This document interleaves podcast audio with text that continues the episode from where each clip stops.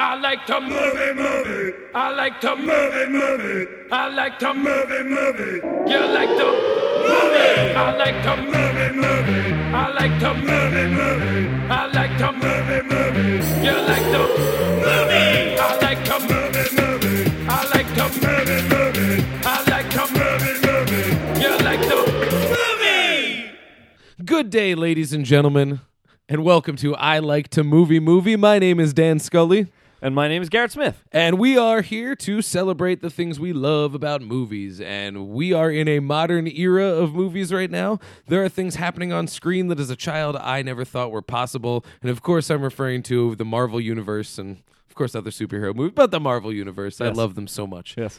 And so So I, li- I we- like that you specified that w- we're currently in a modern era. Of Yes, yes. A movies. present day modern era. I'm using all these words because I don't know what to say. I'm so excited.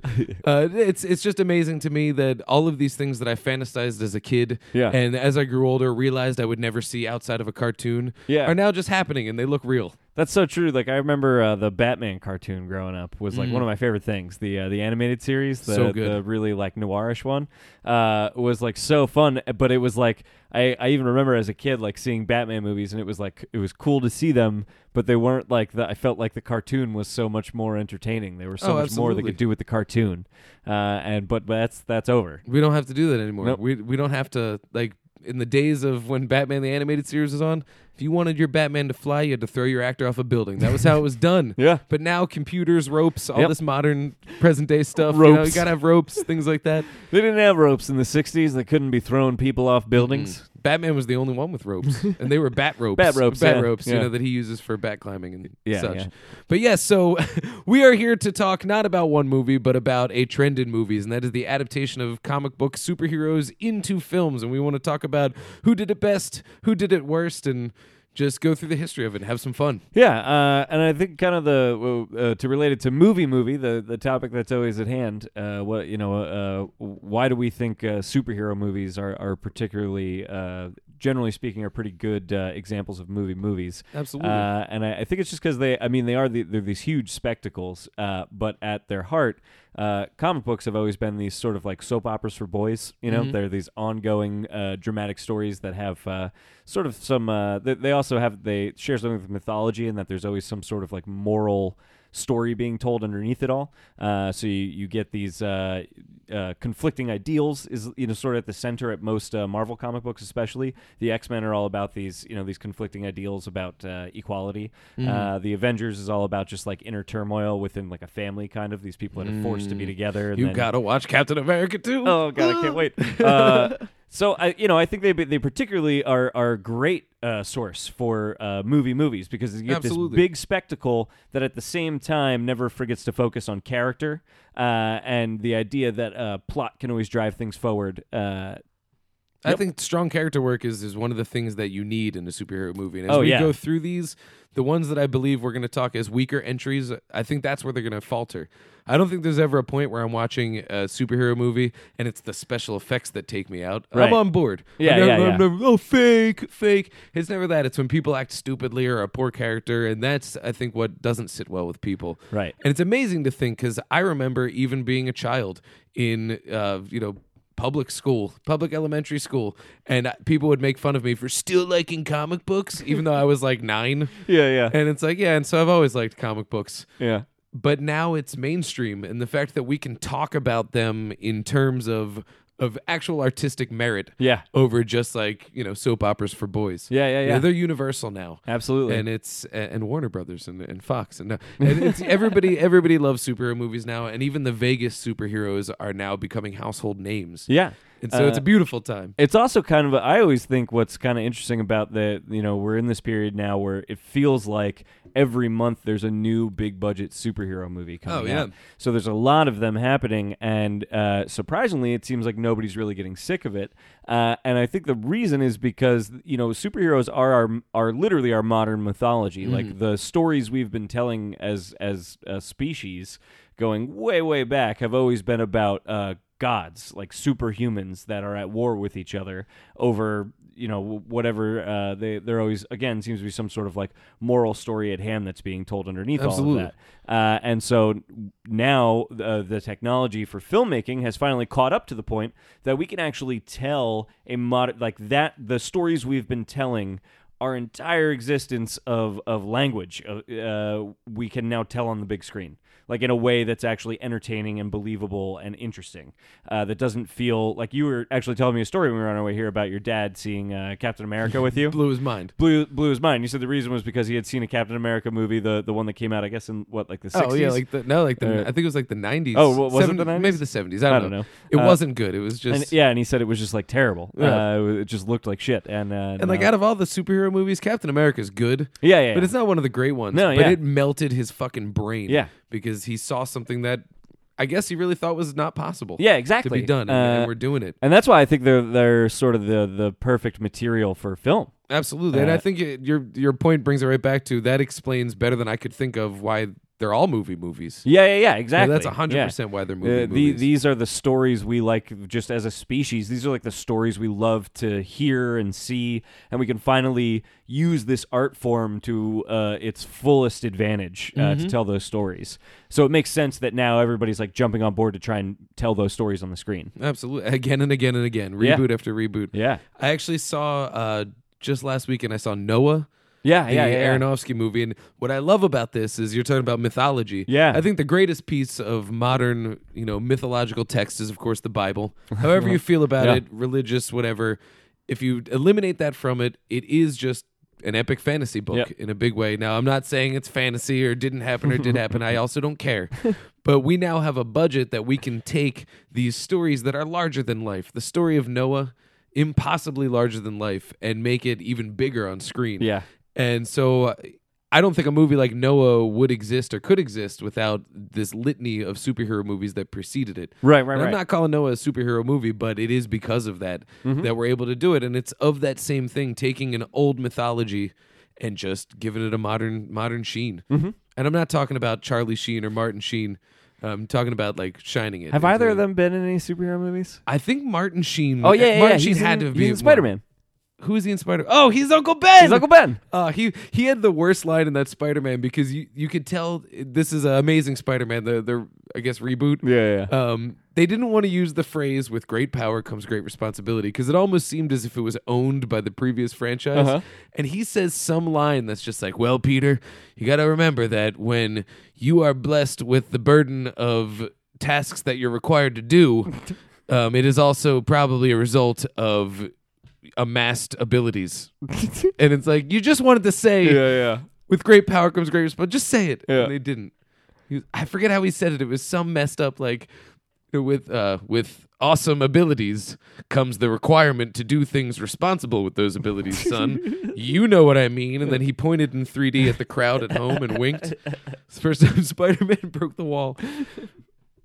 Uh, so I think uh, what we want to do is just run through uh, run through a list of, of superhero movies and, and kind of chat about them and see what we can come to because I, I, I think the uh, in in talking about how they are sort of the perfect fodder for movie movies they are also very easy stories to make absolutely terrible Oh, you can fuck terrible 'em up. movies out of Yeah. they're very easy to fuck up if Oh, you yeah. if you just you could miss that tone a Isn't little that bit crazy though that we have such an informed of comics audience, even if they're not that informed, Yeah. that they'll see a movie and be like, "That was bullshit, fuck that," and it's like that's kind of cool that that Yeah, the the fact that like general audiences knew Batman and Robin was a huge steaming pile of turd Oh God, uh, is you that know didn't take much to know that was a it- piece that's- of shit. But that's what I mean. They do like like you said. It's like people are aware enough. Like that's not what this should be.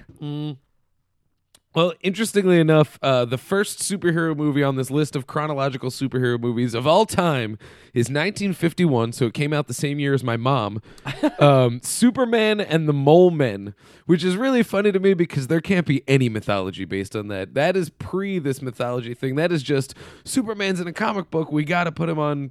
We got to put him in a moving picture. George Reeves played him in it. George Reeves, yes, George Reeves, um, which is kind of interesting because George Reeves was played by Ben Affleck in Oh. Hollywoodland. Right, right, right. And Ben Affleck is also Daredevil and now Batman. yeah. So he's actually Wait, done he didn't the- play Christopher Reeves. He played George Reeves. he played George Reeves because George Reeves died of mysterious circumstances. Oh, right, right. Hmm. And it was ruled as suicide, but nobody knows for sure. So Hollywoodland is just about that. It's not about Superman, although that was his claim to Right. to fame, if you will. Interesting. But um, then of course 1966 Batman. That's the first. That And I- to me is like the first superhero anything. I've seen that a couple of times, but like when I was I was a kid, and it was great when I was a kid. I fucking Mm-hmm. loved it. It's so fun. I remember when Batman, the the Michael Keaton, Tim Burton one came out in 1989. I was in kindergarten. Whoa. And I wanted to see that so bad. Yeah, yeah. But like my parents aren't going to show me Batman. I'm like four. you Yeah, know? yeah, yeah. So my dad got a copy of the Adam West. Bat- I was so fucking excited, Yeah. and it was awesome. I still love it just because of that. I want to Yeah. see it again now. Like I want to get uh, like a like fresh eyes on it. Uh, I bet as an it's adult. great, Yeah. Oh, and it, it was intentionally winky. yeah. Like it was meant to be silly. yeah, yeah. There's even actually there's uh, one of the the greatest uh, things about Dark Knight Rises is that whole plot of Batman running off with the bomb and dropping it into the Right. water is lifted directly out of that movie. Yeah, yeah. Where he just has a comically large uh, bomb and he da-da-da-da, da-da-da-da, da-da-da, he's got to get it. We all think Batman's dead, and spoiler alert, you can't fucking kill Batman. Who do you think you are? Come on, he's two steps ahead. Now this is interesting. Here, 1977.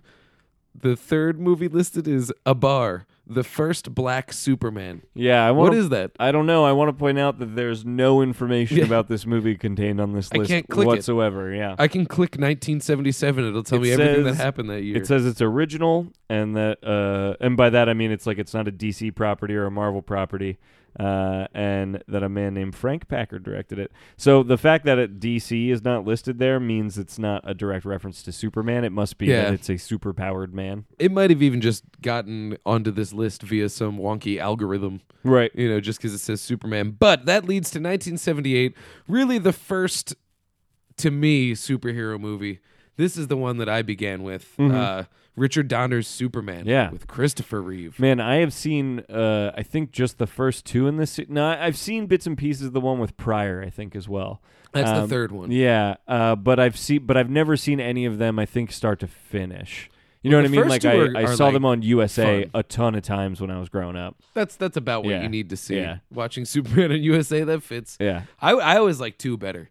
Um, two was awesome because it had Zod. Oh, and, yeah, uh, yeah, all yeah. them. And th- I think there was a lot of studio shuffling Mm-hmm. because there's a. Uh, in Superman 1, you know, the end where he rewinds the world by Yeah. his flying outside of it, that was actually the end of Superman 2, I think okay, and some I just burped into the mic, and some whole there's there's so many different cuts of Superman 2 that who knows what you've seen, yeah, yeah, yeah, but you know they're iconic. yeah, But that always pissed me off in Superman 1 because I feel like if Superman can do that, if he can rewind time, Yeah. he could just always do that. yeah. You know, they're like, Superman, what are you going to do now? And he's like, well, I'm out of ideas, so I'm going to need some more time. What do you mean out? Ba-ba-ba-ba-ba-ba-ba. Also, what do you mean out of ideas? He had one idea and it was perfect, Yeah, so he just oh, he just needs that idea. He stopped making Yeah. ideas. Well, because when Superman's faced with a problem, he goes through a list. His first thing is, how can I solve this with laser vision? and then if he can't, it's okay. How can I solve this with X-ray vision? Uh-huh, uh-huh. And he can't. Then it's like, okay, well then I'll just rewind the world by reversing the reversing the rotation of the Earth, Yep. and not not causing tidal waves No. or earthquakes or anything. It doesn't do that. Nope. It rewinds time itself. Yes, So that Lois Lane doesn't get caught in a rock slide. that's right. It's uh and Jimmy uh what's his name? Oh, the Jimmy Ken- Olsen. Olsen. He doesn't uh, die in the way that he was going to die at that moment. Everyone was going to die at that moment. Ah, stupid ending. uh, it's also like very uh, one of the things that I do remember about uh, both those movies, I guess, because I think technically they were made like at the same time. They got it was Yeah. like one long thing that they split into two.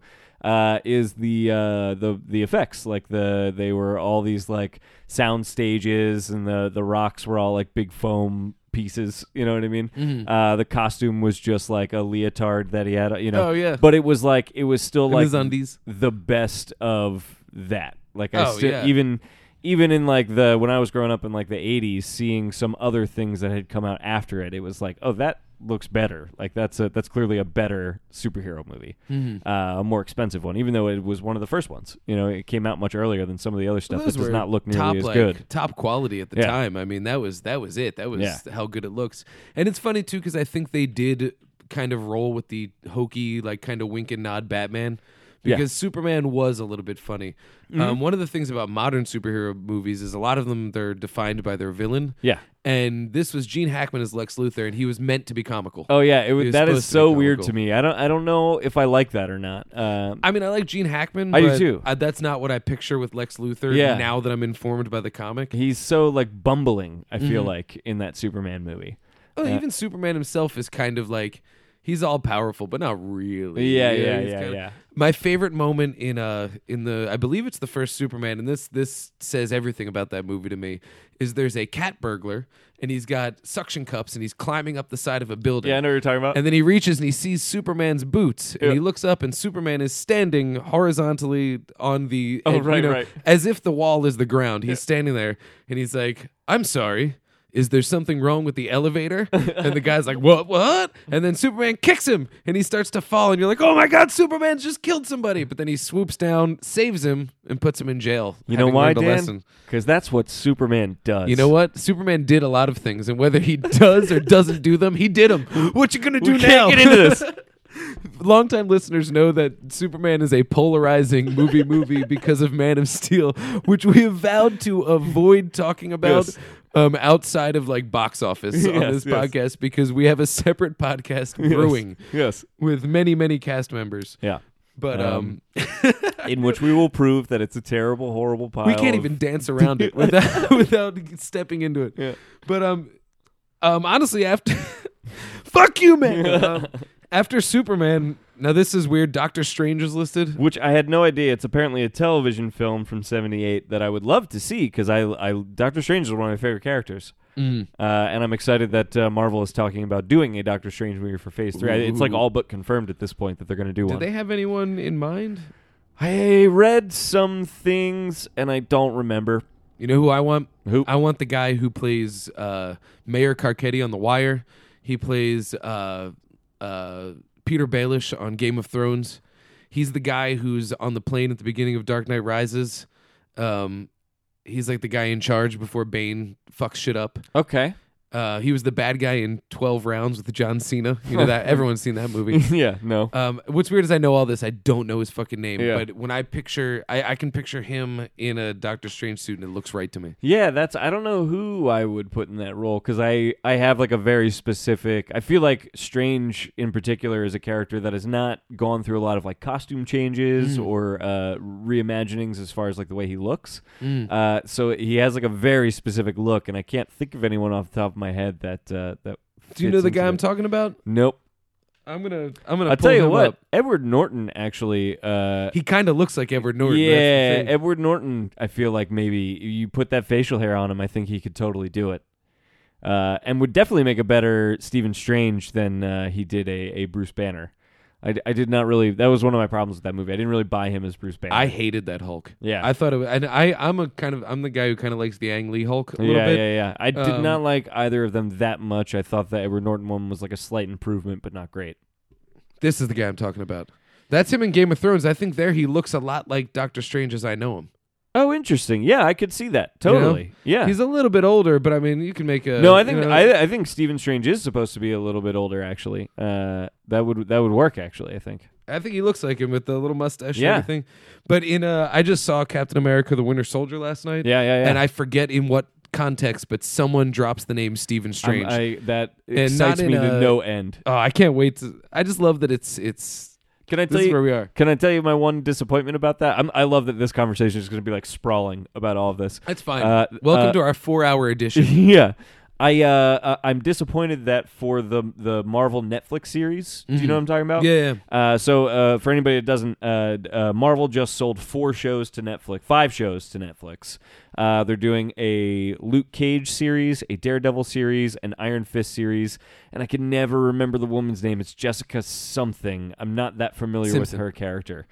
No, but I hope she plays her. Yeah. Uh, it's the Jessica Rabbit yeah, yeah. superhero I can't. Oh man, I wish I could remember her name. Uh, but uh, and so it'll be those four shows, uh, like ten episodes apiece, and then a fifth show called The Defenders, where the four of them team up. My only regret in all of this Stephen Strange talk is that he's not going to be part of that Netflix series, or at least as far as I know.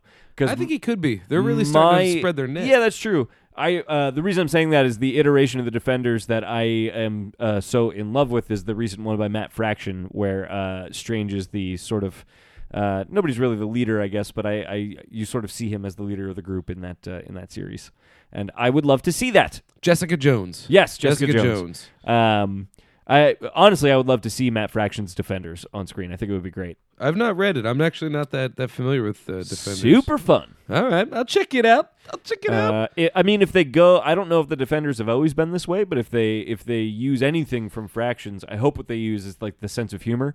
It has Mm. a really great sense of humor about itself. The characters sort of the idea. What is- else is Fraction written? I, I know that name. Uh, Hawkeye. Uh, oh, okay, I've read a couple Hawkeyes. Sex criminal is his big thing right now. That I follow him on everybody's, like, Tumblr, real- so I see Yeah. a lot of sex criminal. Uh, Yeah, yeah, yeah. Very funny dude. Uh, really great writer. And uh, Best name of any person I've ever heard. Yeah, of. yeah. Like, it's it's really good. Uh, but uh, yeah, there's a great sense of humor to his Defender series that I think would be uh, great for for a series. Nice. Uh, yeah, because the, the idea is they're like a C-list Avengers, uh, and and you know if it, the idea of the Avengers is like, well, these people that don't want to be together are on a team, they're going to argue a little bit. Uh, the Defenders is that like on acid. It's Nice. like these characters that have like weird I like acid. powers. They're like characters that have weird powers and like do not belong together or understand anything about each other at all, uh, and are forced to be on a team. It's fun. And so this is going to be potentially a show. Yeah, well, it is a show. Defenders. Okay. Uh, Netflix. Uh, they're those four I'm gonna have characters. no time for living my I know. life. It's Those four characters they're doing individual series for will then all team up for the Defenders as another series. Yeah. it, it's insane to me that because Netflix has already revolutionized how television's watched. Oh, and it's getting crazier and, And crazier. the fact that they bought Marvel stuff, we're gonna get it a season at a time, so Yep. you can binge watch. So Yep. actually, it won't take a lot of my time, just a day or two. That's right. and um, at the same time that Marvel is slowly absorbing hundred percent of the all movies forever market, Yes. Yeah, I know. which I'm totally cool with. yeah, I heard Feig the other day, or Feige. I don't know how you pronounce his name. Oh, you know what? I was listening to a podcast that they said his name, and I took a note in my head Yeah. that it's pronounced.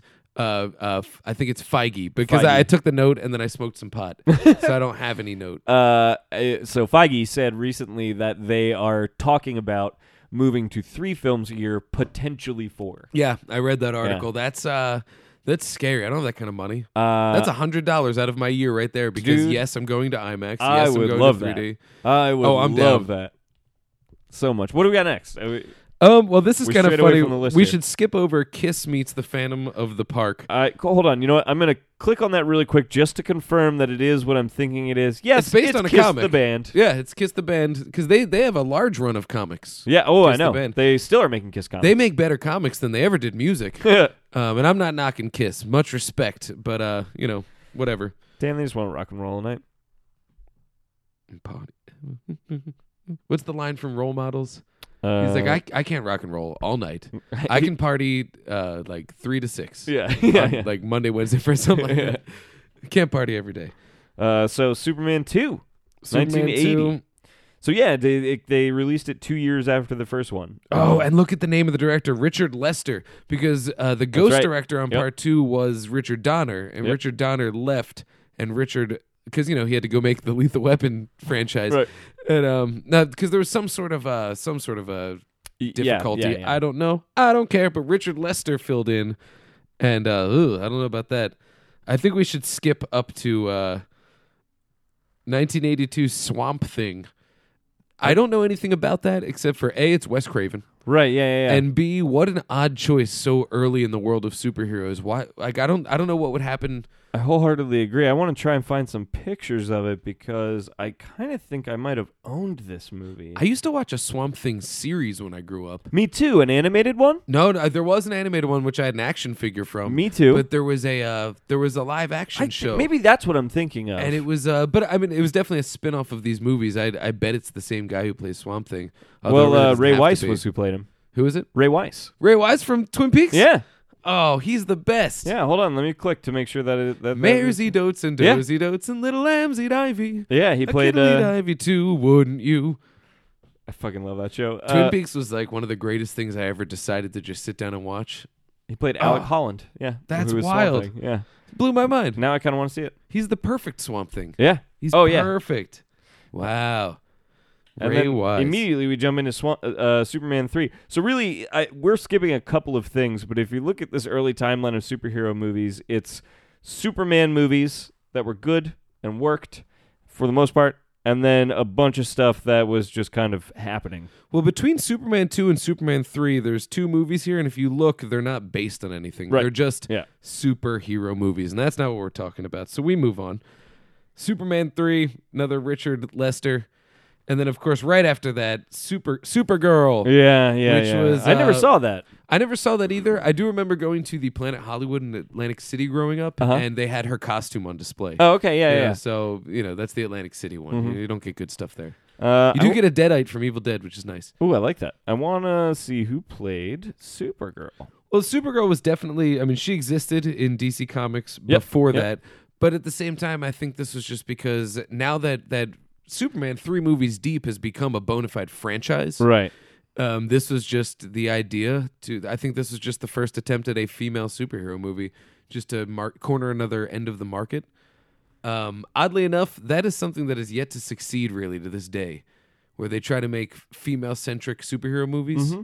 And I, I don't I can't think of an example where it wasn't an epic failure. Right. I mean, Electra was not great. Uh, that Catwoman movie they made was not great. Um, Like I'm not saying it's impossible because I know a lot of girls. I actually think I know more girls that read comic books than I do guys. I'll tell you what, maybe not actual superhero property. Uh, but we've got. I mean, we had like Hit Girl in. Uh, Mm-hmm. Oh, yeah. In, in what's it called? Um, In Kick-Ass, Uh, which Kick-Ass. was about Kick-Ass. yeah, yeah. I'm talking Uh, about like female centric. Right. Well, what, what, but It's what I'm growing. saying is we've had. Uh, you know, Barbarella was something we had at one Oh point. yeah, We've- that's a, that movie. No lie, will always turn me on when I watch. it. yeah, yeah, yeah. Uh, what else have we had? Uh, There, there's been some Red Sonja movies, I think, back in the day. Mm-hmm. Um, there, um, what am I trying to think of though? There's been like assassin movies with like female assassins. There's a Yeah, lot of that. people where like they're like female kind of assassins. superpowered. Oh, Ultraviolet and uh, Aeon Flux.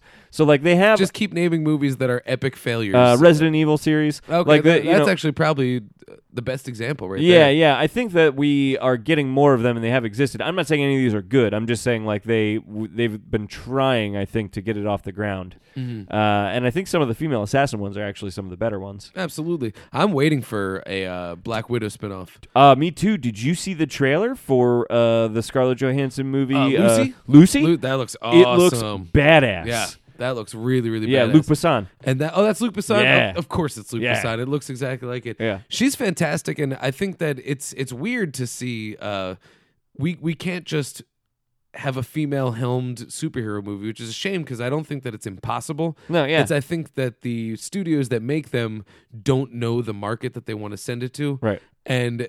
I, I think they should pull the Victoria's Secret move. Why is Victoria's Secret so successful? Because they market to men Yeah, yeah. you know they they market to us and Yeah. then and it's it's shitty but that's what works Yeah, I And don't know if that's the right solution. if I'm not you- sure. no what i'm saying is we marketed catwoman towards women Yeah, the yeah. whole movie was literally about makeup that's Yeah. a fact Yeah. electro was marketed towards women it was the response to oh guys who liked daredevil and we said no but where are you going with this and they're Yeah. like well ladies you're gonna you know take take your ladies to see electro I, what i think they need to do and what they're kind of doing covertly is you know with the avengers of course has universal appeal but by throwing a strong uh, black widow into there and slowly building her Yeah, then it's gonna happen yeah, yeah. yeah it's a shame it has to be that way yeah. but uh, i think that's really the method that they're taking Yeah, you know? absolutely. Um, yeah, I- I think there's definitely there there's a way to make a female superhero work. Uh, they just they c- haven't figured it out yet because they Hmm. And also, I think basically they're are just being hiring based men to on- make all these things. Oh yeah, and they're based on comic books that have been Yeah. written by men for Yeah. years and years. So when we get the the lead female uh, superhero from a comic book that gets Yeah. adapted, I think that'll be the moment. Yeah. Uh, by the way, Faye Dunaway played Supergirl. Faye Dunaway, really? Yep. No shit. Indeed. Well, fuck me sideways. And uh, Peter O'Toole was in it. Pizza, pizza, O'Toole. That's exactly what he sounds like. That is what he sounds like. Uh, Toxic Avenger came out the same year, which I've gonna lie. never seen. Huge fan, I Huge would fan. love to see it because I do enjoy trauma movies for the most part. dude. Trauma is Yeah. sick. I've actually seen all four Toxic Avenger movies. Seriously? Wait, no, sorry, five because Citizen Toxie And uh, dude, I'm a huge Troma fan. Yeah. I mean, Troma launched uh, James Gunn, who Mm-hmm. is directing Guardians of the Galaxy, and already did Super. Technically, also, um, uh, Trey Parker, Matt Stone, right? Didn't uh, isn't uh, They, um, Cannibal the musical through Trauma? They that got bought by Troma. Okay. It wasn't made by Troma Studios, but I mean, it certainly didn't hurt them. Yeah. I mean, that's that's key. And if you watch Orgasmo, Lloyd Kaufman plays a small cameo, and he's fantastic. Oh, really? Yeah, he's the doctor at the end. That I don't remember uh, that movie enough. Oh, it's so. Oh, I have a copy. Yeah. that's got to be whether it's a movie, movie or no. That is definitely a movie. People forget about Orgasmo. People Yeah. are like, oh, it's a parody of porn. No, no, no. It's a parody of kung fu movies. yeah, yeah. it's wild. It's it's incredible. but anywho, this is where we get to the point where it starts to uh, it starts to turn into the modern superhero movie because we pa- let's pass over Howard the Duck. yeah, we got. 'Cause I- that's more of a comic book movie, not a superhero movie. yeah. And it's less of a movie than it is a failed experiment. Yeah. But 1989, this is the big one. Tim Burton's Batman. We're skipping over Superman 4 as well because that's a pile of. Uh, yeah, that one is, uh, I believe, uh, it says Sidney Fury. I thought that um, uh, Christopher Reeve himself picked it up. Uh, Toxic Avenger, a couple, literally two more Toxic Avenger movies came out the same year. There's Toxic Avenger Part 2, and I actually like the title of Part 3, The Last Temptation of Toxie. so that goes to show you that I, I believe the uh, Scorsese Temptation of Christ came out rather recently, Uh huh. and they just arbitrarily put that title in there. Yep. But Batman, 1989. Batman, Tim Burton, 99. That was the biggest grossing movie of all time at the time, I believe. I think that's correct. That sounds right. Uh, and I know the hype around it was like insane.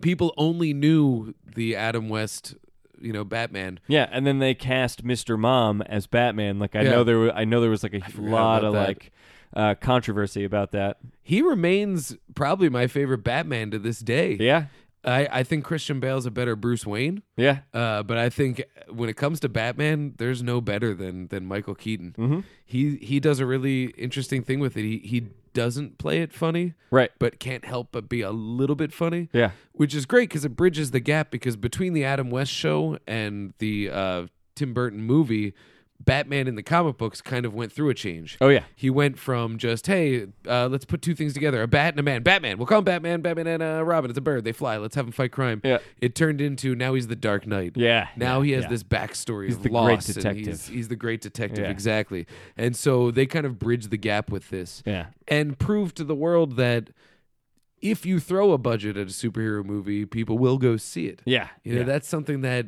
at that And- point was the first stab in the, you know, the first chink in the armor of comic books are for nerds and little kids. Yeah. It now became a, a kind of adult thing. Yeah, well, and that you know, it's also a movie that's not without its problems. Uh, Yeah, oh, yeah. like, uh, Like it's full on print soundtrack. yeah, uh, and the fact that uh, I mean, let's not knock Prince. Come on, Bat Dance is just a phenomenal. Oh, yeah. single. Uh, the but they you know like Batman fires guns at Joker at one point. Like there's some things that are like for Batman nerds like big problems in that movie. Absolutely. Uh, there are also things as a, a movie fan that are problematic with that movie. The pacing is a little off at times, but you have this like amazing sort of like Gotham was designed to look like one of the playsets that you played with as a Oh, kid. yes, and boy did I play with those Yeah. playsets. Oh my god. Uh, it, there was like all these cool little things about it that just made it this like great experience, even as a child. Like because that movie should probably have scared me as a kid. Oh yeah, it Like- scared me when I first saw it as a it's kid. Mm-hmm. pretty dark. Uh, but I loved th- I loved it. It was so great. It was just fun enough, you know. Oh yeah, it was. Uh, I can still re- like every little. I, I feel like I'm glowing now just thinking Yeah. about it because I have such fond memories. I, uh, everybody remembers the "What are you?" Yeah, yeah, I'm Batman. Yeah, yeah, You know, that's that's your bat voice, my friends. That's something Christian Bale could never get.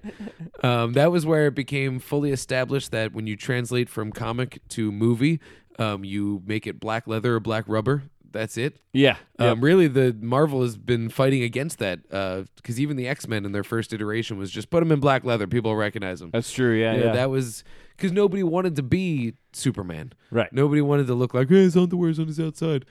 And so I think that just about every modern superhero owes a debt to the design of Batman. yeah, that's true. You know, that's it's- really true. It's it was a game changer. I mean, it was one of those things where a well-respected actor who'd been around acting for 25 years already is the Joker. right. And I mean, that was as world-changing in a way as the Heath Ledger Joker was because it people realized, "Oh, we can do this Oh yeah, yeah. in a way that works." yeah. Um, oh, big problem with it though is having the Joker be responsible for, For his Batman's parents' death, yeah. but that goes to show to me that they didn't think they were thinking in terms of franchise, but not wholly, because at the very beginning they do introduce Billy D. Williams as Harvey Dent, and then that just gets you Mm-hmm. Yeah, know, yeah, that yeah, never it happens shuffles to with the, the side, franchise. yeah. But then they also Which is wanted weird because to- it does happen. They do Two Face eventually. Oh yeah, I mean, you got to think of that almost as a Yeah. separate franchise. They Yeah. started the Bond after, like you know, do a Bond Yeah. thing after that. All the actors are changing, but we have uh, uh who we are talking about? Oh yeah, and then uh, Joe Chill. yes. Uh, yes. It's not Joe Chill now. It's Jack Yeah. Napier, which Jack is the Napier, Joker. Yeah. And so they weren't. I think they were almost saying, "Hey, we're going to franchise this, but we have to just in case make this a complete movie unto itself Yeah. That's and give it a full, you know, denouement." I know that's my big problem with it because that's clearly the only reason they had the Joker be responsible for it. Like, oh, we have to tell a very standard three act structure story. So, in order for uh, the villain to make any sense, it has to almost be a vengeance story. Absolutely. Uh, which is, you know, it is at, at the end of the day, Batman's story is a vengeance story. He wants revenge, but not on a specific person, on on on the uh, the the poison uh, as he sees it. Uh, that that caused that person to do what he did. He's going to save the city. Yeah. Uh, I love doing that. To have to pinpoint it on the Joker makes it just re- you know revenge against one man. No, it's not a war on crime. It's it's a war on a man. Mm. It's a war on a concept. Yeah. It's a concept fighting a concept. That was one thing that that they didn't do in the Tim Burton Batman Batman that uh, was a big theme in Chris Nolan's Oh, uh, yes, trilogy yes. is that he's not necessarily trying to stop the crime himself. Right. He is, but it's impossible. Right. He's trying to create the image. Yes. And that's that's pretty uh Yeah. pretty incredible. He he wants there to be uh, something symbol something that symbolizes like uh, hope for the citizens and fear for the, the any sort of uh, criminal or, or villain. Mm. Uh, something so looming and so large that it might make the citizens stand up for themselves and the criminals uh, take a second guess about whether they want to do what they're going to do. And that's why sometimes, you know, when when Bane has your whole city, the police force trapped in the sewers, and there's a bomb that's going to go off in minutes, it's very important that you create a flaming bat logo the size of five houses on the bridge. Um, it's important that you spend a day or two building that rather than fighting the crime because of the image. You know, that's that's what's so important about that. Dan, he's the great detective. Yeah, he's He works in mysterious ways. Well, I'm thinking uh, as he's like carving and putting gas on the bridge, he's just like, "Well, I could do this to Bane." Mm-hmm. No, no, he'd do this then. Wait a minute, I think it's this guy.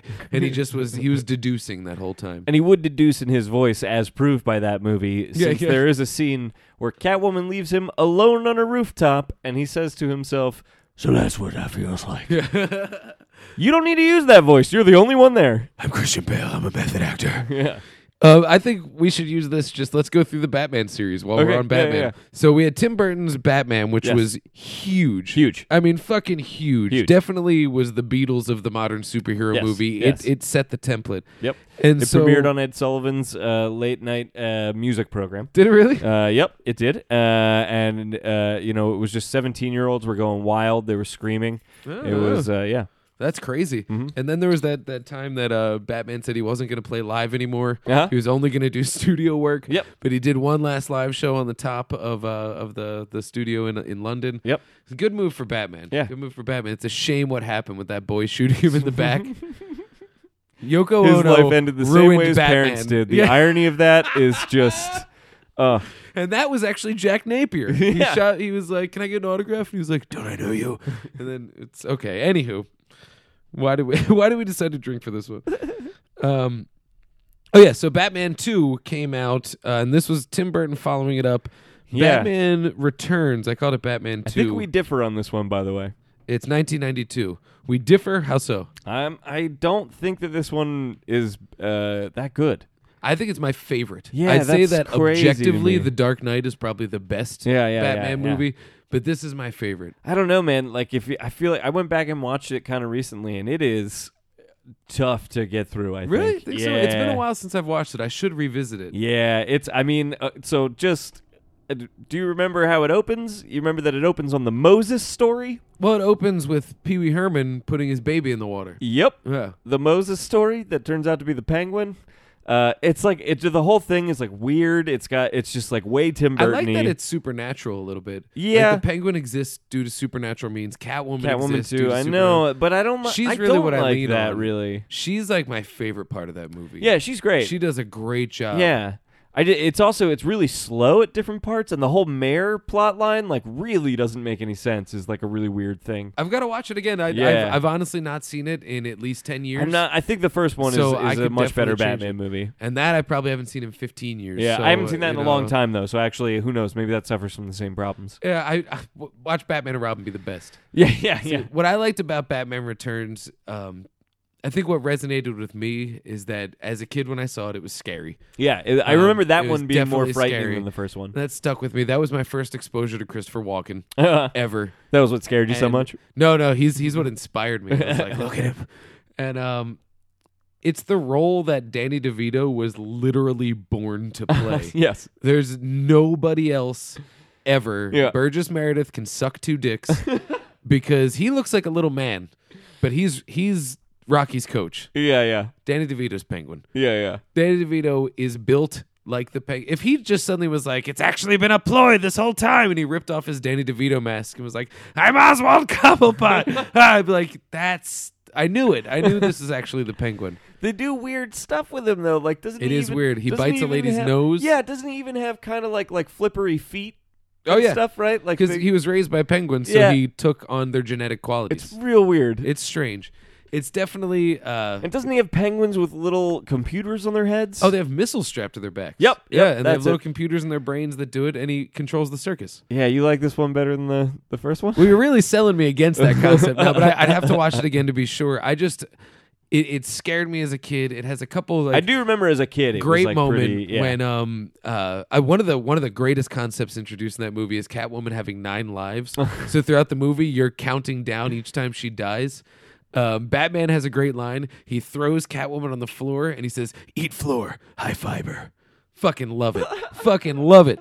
And um and I said this to you before we had the mics on. I'm gonna do it for the Do it, do audience at it. home. It has my favorite walk-in line of all time, and I apologize for doing a hack walk-in impression. But after he throws, uh, after the scene where it's not like you could just kill me. Actually, it's a lot like that, and he shoves her out the window. It's beautiful. but she comes back later, Michelle Pfeiffer, and looks like she's posing to blackmail him. And Christopher Walken's response is as such. My secretary tries to blackmail me. I'll drop out a higher window. Meanwhile, I got fatter fish to fry. Fucking love it. You can't beat that, but I, I will watch it again before I call Yeah. it the best. I don't know. Yeah, yeah, yeah. I stand by objectively Dark Knight takes the cake. I mean, Yeah, no yeah. one's gonna fight you on that, but Uh, uh, the other thing is, I think when if you watch it again, you're gonna find out that it actually is basically a bridge between what he did with the first one and what it becomes in Batman Forever and Batman and Robin. oh yeah. It's it actually it does because it gets into some of that supernatural stuff.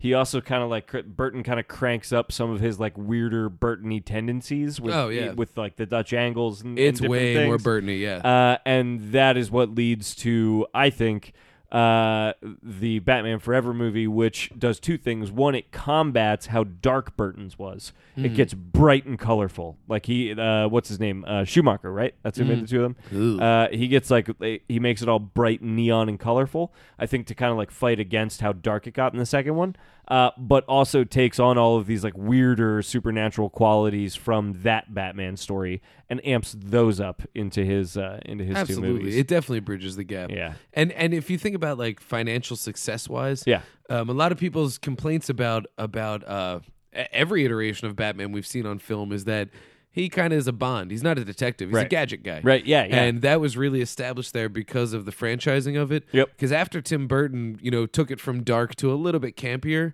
the studios said, uh, Warner Brothers had, and Warner Brothers said. Mm-hmm. Yep. People are going to buy this. People love this. And they seem to be really digging this. Let's go crazier. And Joel "Uh, Schumacher said, fuck it. Let's just balls to the Mm-hmm. Yeah. wall. And if you look at his two films, Um, Batman Forever is way superior to Batman Mm, and Robin, mm-hmm, but I'm I'm not going to call either of them good. No, neither of them um, are good, but I do think Batman Forever has some stuff in it that's like at least interesting. Like I actually Oh, yeah. think Jim Carrey was an interesting choice. He was at his cultural zenith Yes, right there. I mean, exactly. he was just the man. He actually, I think, brings something to Edward Nigma that uh, makes sense. Like Oh, it's, it's a, absolutely. it actually is kind of works for his me a little bit. transformation from from meek scientist to Oh, the yeah. Riddler was way better than Uma Thurman's from meek botanist Yeah. to poison ivy. Yeah. very strange. Yeah. but um, you know they they decided people are gonna dive into this, and Joel Schumacher thought if you look at his movies as inspired by the Adam West Batman, they're less of a failure. Yeah. but they're still not good. Right. Mm-hmm. and I think that was really his his angle. And also, I think he just really wants to fuck Batman. yeah, they yeah. are so by the end of Batman and Robin, it's so homoerotic Yeah. that it's actually upsetting. and I try to be open minded. I'll never judge anyone for their, their Yeah. sexual preferences, but that was like oppressively gay Batman. I'll watch Bruno ten times, and I love that movie. Ugh. But Batman and Robin gets a little uncomfortable. Well. Not gonna lie.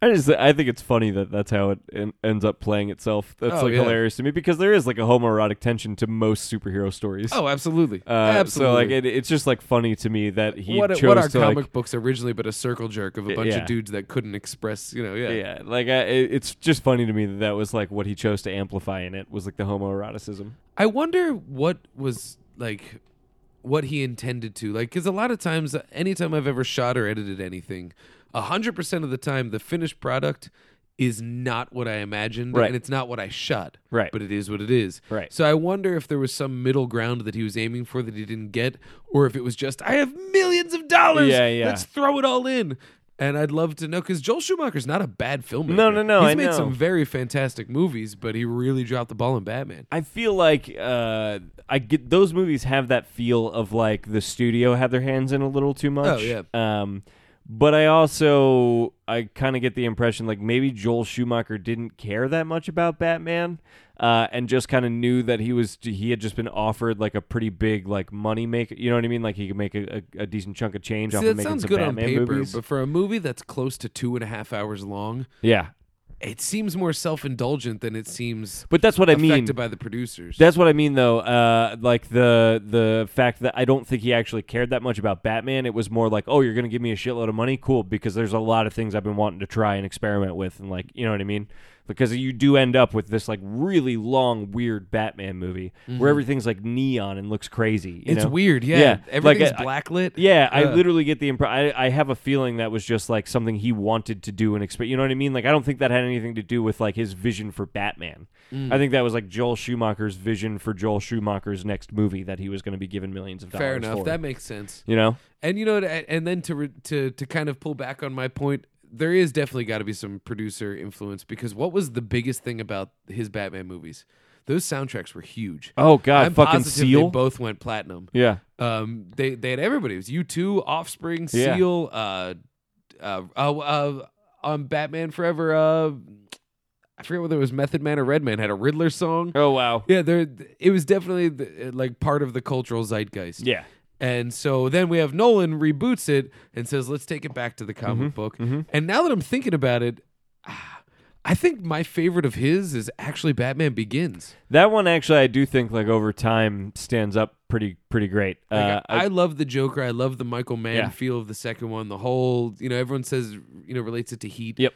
And I get that. yep, But that first Batman, when I saw that, like Batman Begins, it was definitely I was like, I I feel like I've read this. This is this Yeah. is this is the Batman that I, I recognize. yeah, you know? exactly, yeah. No, I remember that feeling too. I do. I just think The Dark Knight is like an exceptional movie. It's so good. it If you pull Batman out of it and just put any other Yeah. type of hero in it, it still works. Yeah, you could It- put it's Dirty not Harry at the anchored. center of that, and it would be the same Exactly. thing.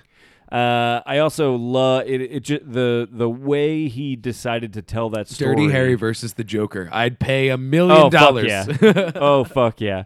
Uh, and he totally would too. I mean, honestly, it's not that different from the first Dirty Harry movie. Where Oh, he was not trying at to all. track down that killer. Oh yeah, because I mean, the Joker, unlike in the Tim Burton one, isn't some scientific anomaly. He's just a fucking maniac. Yeah, he's a just terrorist. like Batman. Yeah. Uh, Uh, uh, but that I fucking I love the way he decides to tell that story. One of my favorite things about The Dark Knight is the opening. You ju- it's just a shot of a building, and you hear like the the strings are just like this like dull hum. You, know, you just get like a Mm. oh yeah, it's unsettling. and then all of a sudden the window explodes. and a zip line goes through it, and a guy you know goes across the the rooftops like through the window, and then the camera pans down to the street onto a street corner, and you just see a shoe walk into frame with a blue bag being held in a hand. Ooh. and what you realize at the end of that sequence is that's the Joker. Mm-hmm. So the the whole what you're given at the beginning of that movie without knowing it is this extremely ominous evil rolls in. Yep. Oh yeah. That's what that is. And It's- that feels like the and it first just two and a comes- half pages of a comic book. exactly, Yeah. and it comes out of nowhere. It's literally because the idea of the Joker is chaos, right? That's the whole concept. In in Some in, men in like to Nolan's- watch the world burn. Exactly. In Nolan's universe, he's the representation of chaos, Mm. which is the one thing that Batman can't uh, doesn't know how to fight. He can't reconcile it. Yeah, he- it's just chaos. He doesn't know what to do with it exactly. There's no motivation to it, and he's a detective. He needs to find the motivation. Uh, and uh, so you get this, That's interesting. I never thought about that. you get this beautiful, Beautifully put. yeah, yeah, Yeah, and you get this wow. beautiful opening where it literally is like a force of nature rolls into Gotham. Yep. You just you just see Gotham, you see a skyline, and you get this like hum, this weird just hum, this. Because yeah, the skyline shot initially is breathtaking and beautiful.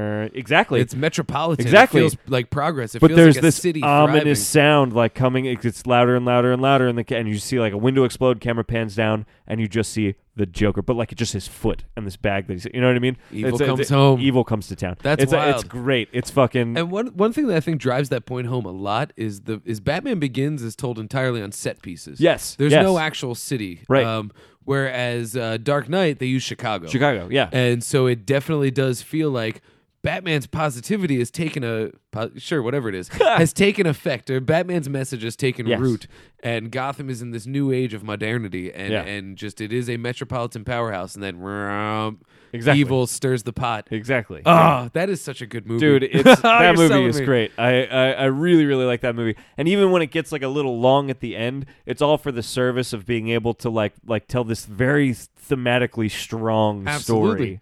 Uh, it's uh, I, that's a great movie. It- it- That was one that that I honestly, when I was watching it, and the Joker has both boats held hostage. Yes. I truly and 100% honestly believed that one of them was going to blow up the other one, and then Joker was going to laugh, and that was going to be the cut, setting us up for part three. Whoa, yeah, yeah, um, yeah. I do like that that Batman's idealism won over because Yes. then you get the whole now Batman's on the run. Even though he's good, one of the hardest things to do is just take the fall, Yes. and he's going to do it. Yes. That was some incredible work. Oh, and you get I mean you get the brilliance of one of the things that Nolan uh, did with his series was title his movies kind of uh, brilliantly to some Oh, extent. Batman Begins I still think is a little bit of a cheesy title. Well, Uh, that and- still is playing off of the oove of Batman Forever, which is Absolutely. the dumbest movie title of all time. Oh, if yeah, you yeah, ask yeah. me. Yeah. That makes no sense. not at all. Yeah. Uh, but we, when you get the Dark Knight, it's just like, oh, we all know that is that's that's just another name for Batman. What a cool title! But then you get to the end, and you have this great speech about like Gotham needs its White Knight. I'll be the Dark Knight. Yes. Gotham. Uh, it's uh, it's brilliant. It's beautiful. And then the Dark Knight Rises, which also sounds like actually a very stupid title. Uh, by the time you get to the very end of the movie, makes a whole lot of sense and is the perfect title for the Oh, yeah. wrap up of this series about this man. I was, I do like The Dark Knight Rises. Yeah. I wish it was better though. Yeah. I do like it, but I really wish it was better. Like if they stuck the landing. Now, granted, Oh, you mean the movie itself? I Yeah. agree with you. I totally agree with you. if it was, if they, if if Heath Ledger didn't fuck up and Mhm. was still alive, Mhm. then we would have gotten the movie we deserve. I'm sure of it. Yeah. Because you can see that script, and if you just pry out the Joker and pop Bane in, Mhm. it still kind of works. You mean the know? other way around? No, no. I'm saying like if if uh, yeah, I guess the other way around. You can see where Bane is being a surrogate Joker. Yeah, yeah. Um, but at the same time, uh, one of the things that I think, and, and it resonates even into the movie I saw last night, uh, Winter Soldier, Mhm.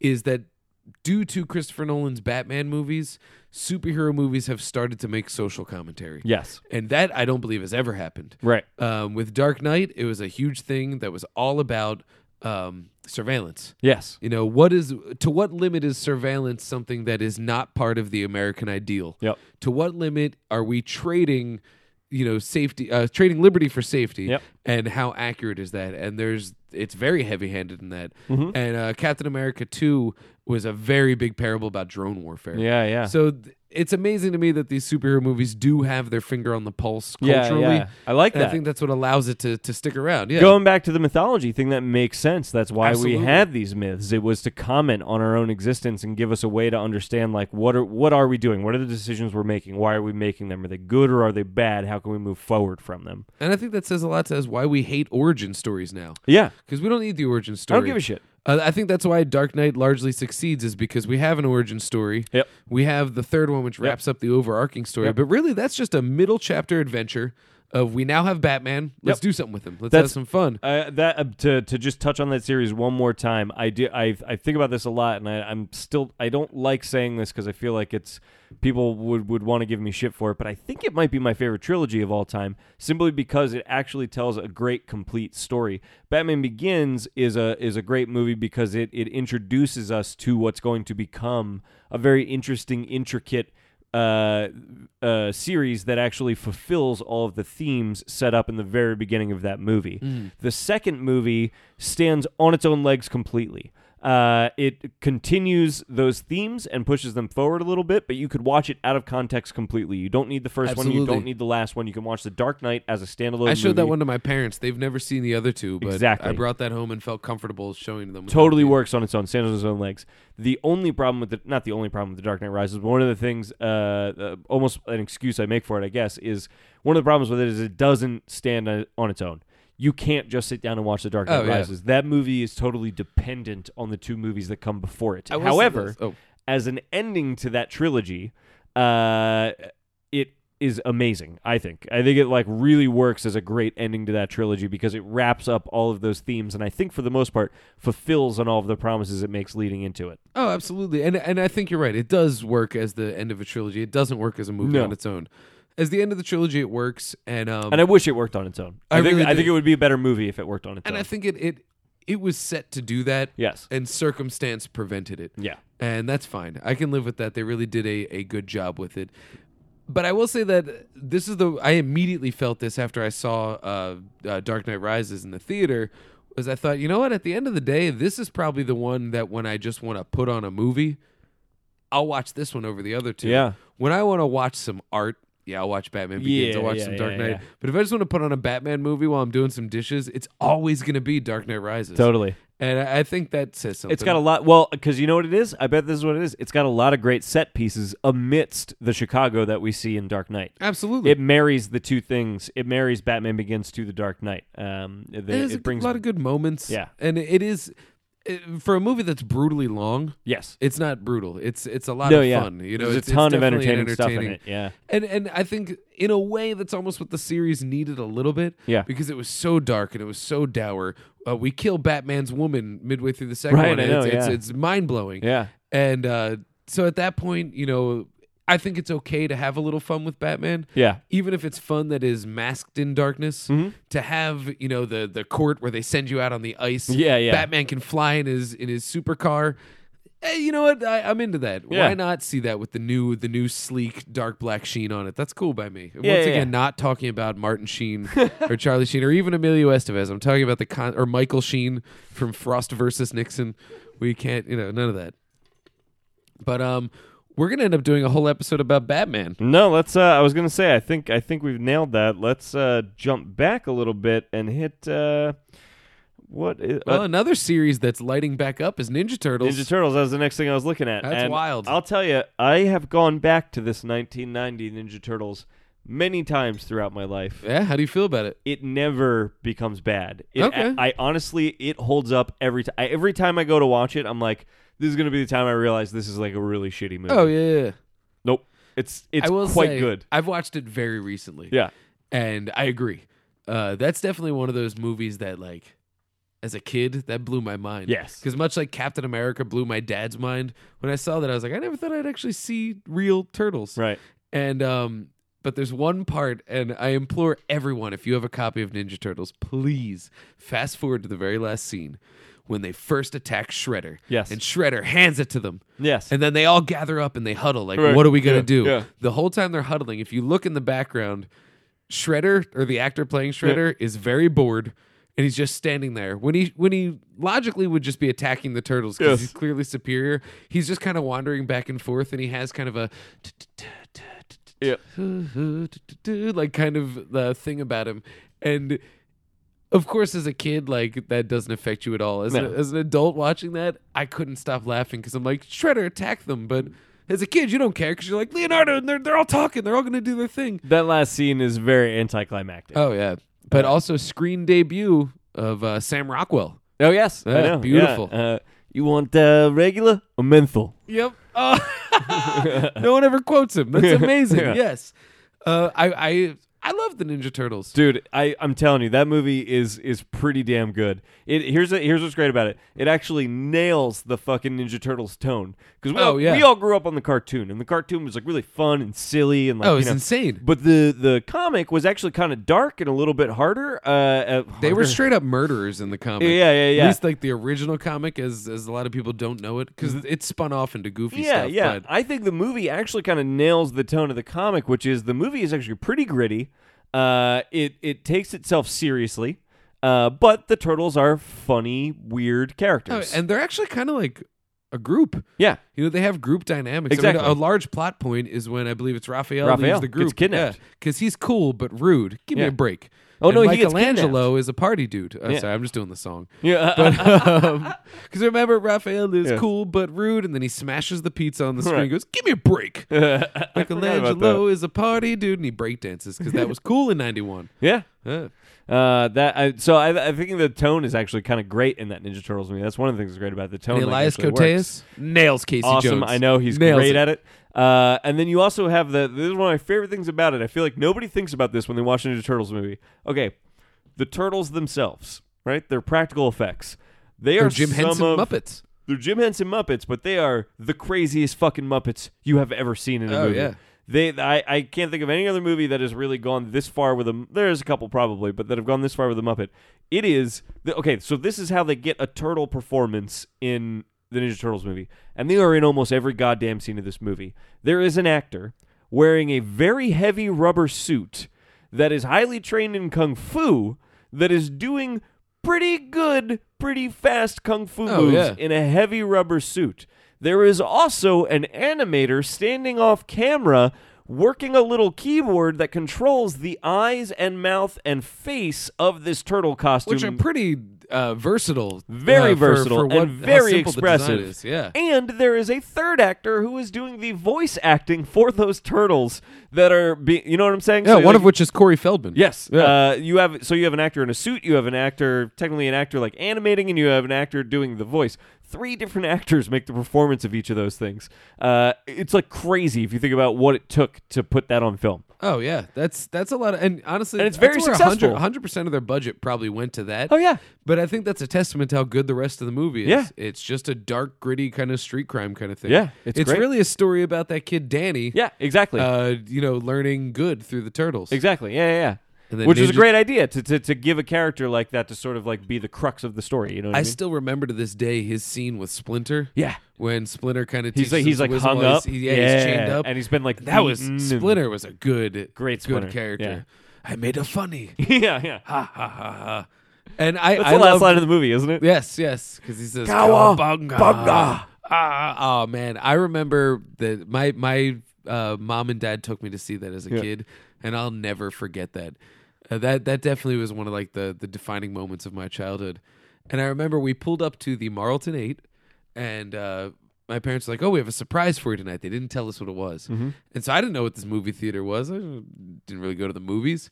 And we pulled up next to this truck, and my dad was like, "Yeah, we're all gonna hop in that truck. This guy's gonna take us out in the woods, show us snakes." And my sister screamed. She's like, "Ah, no!"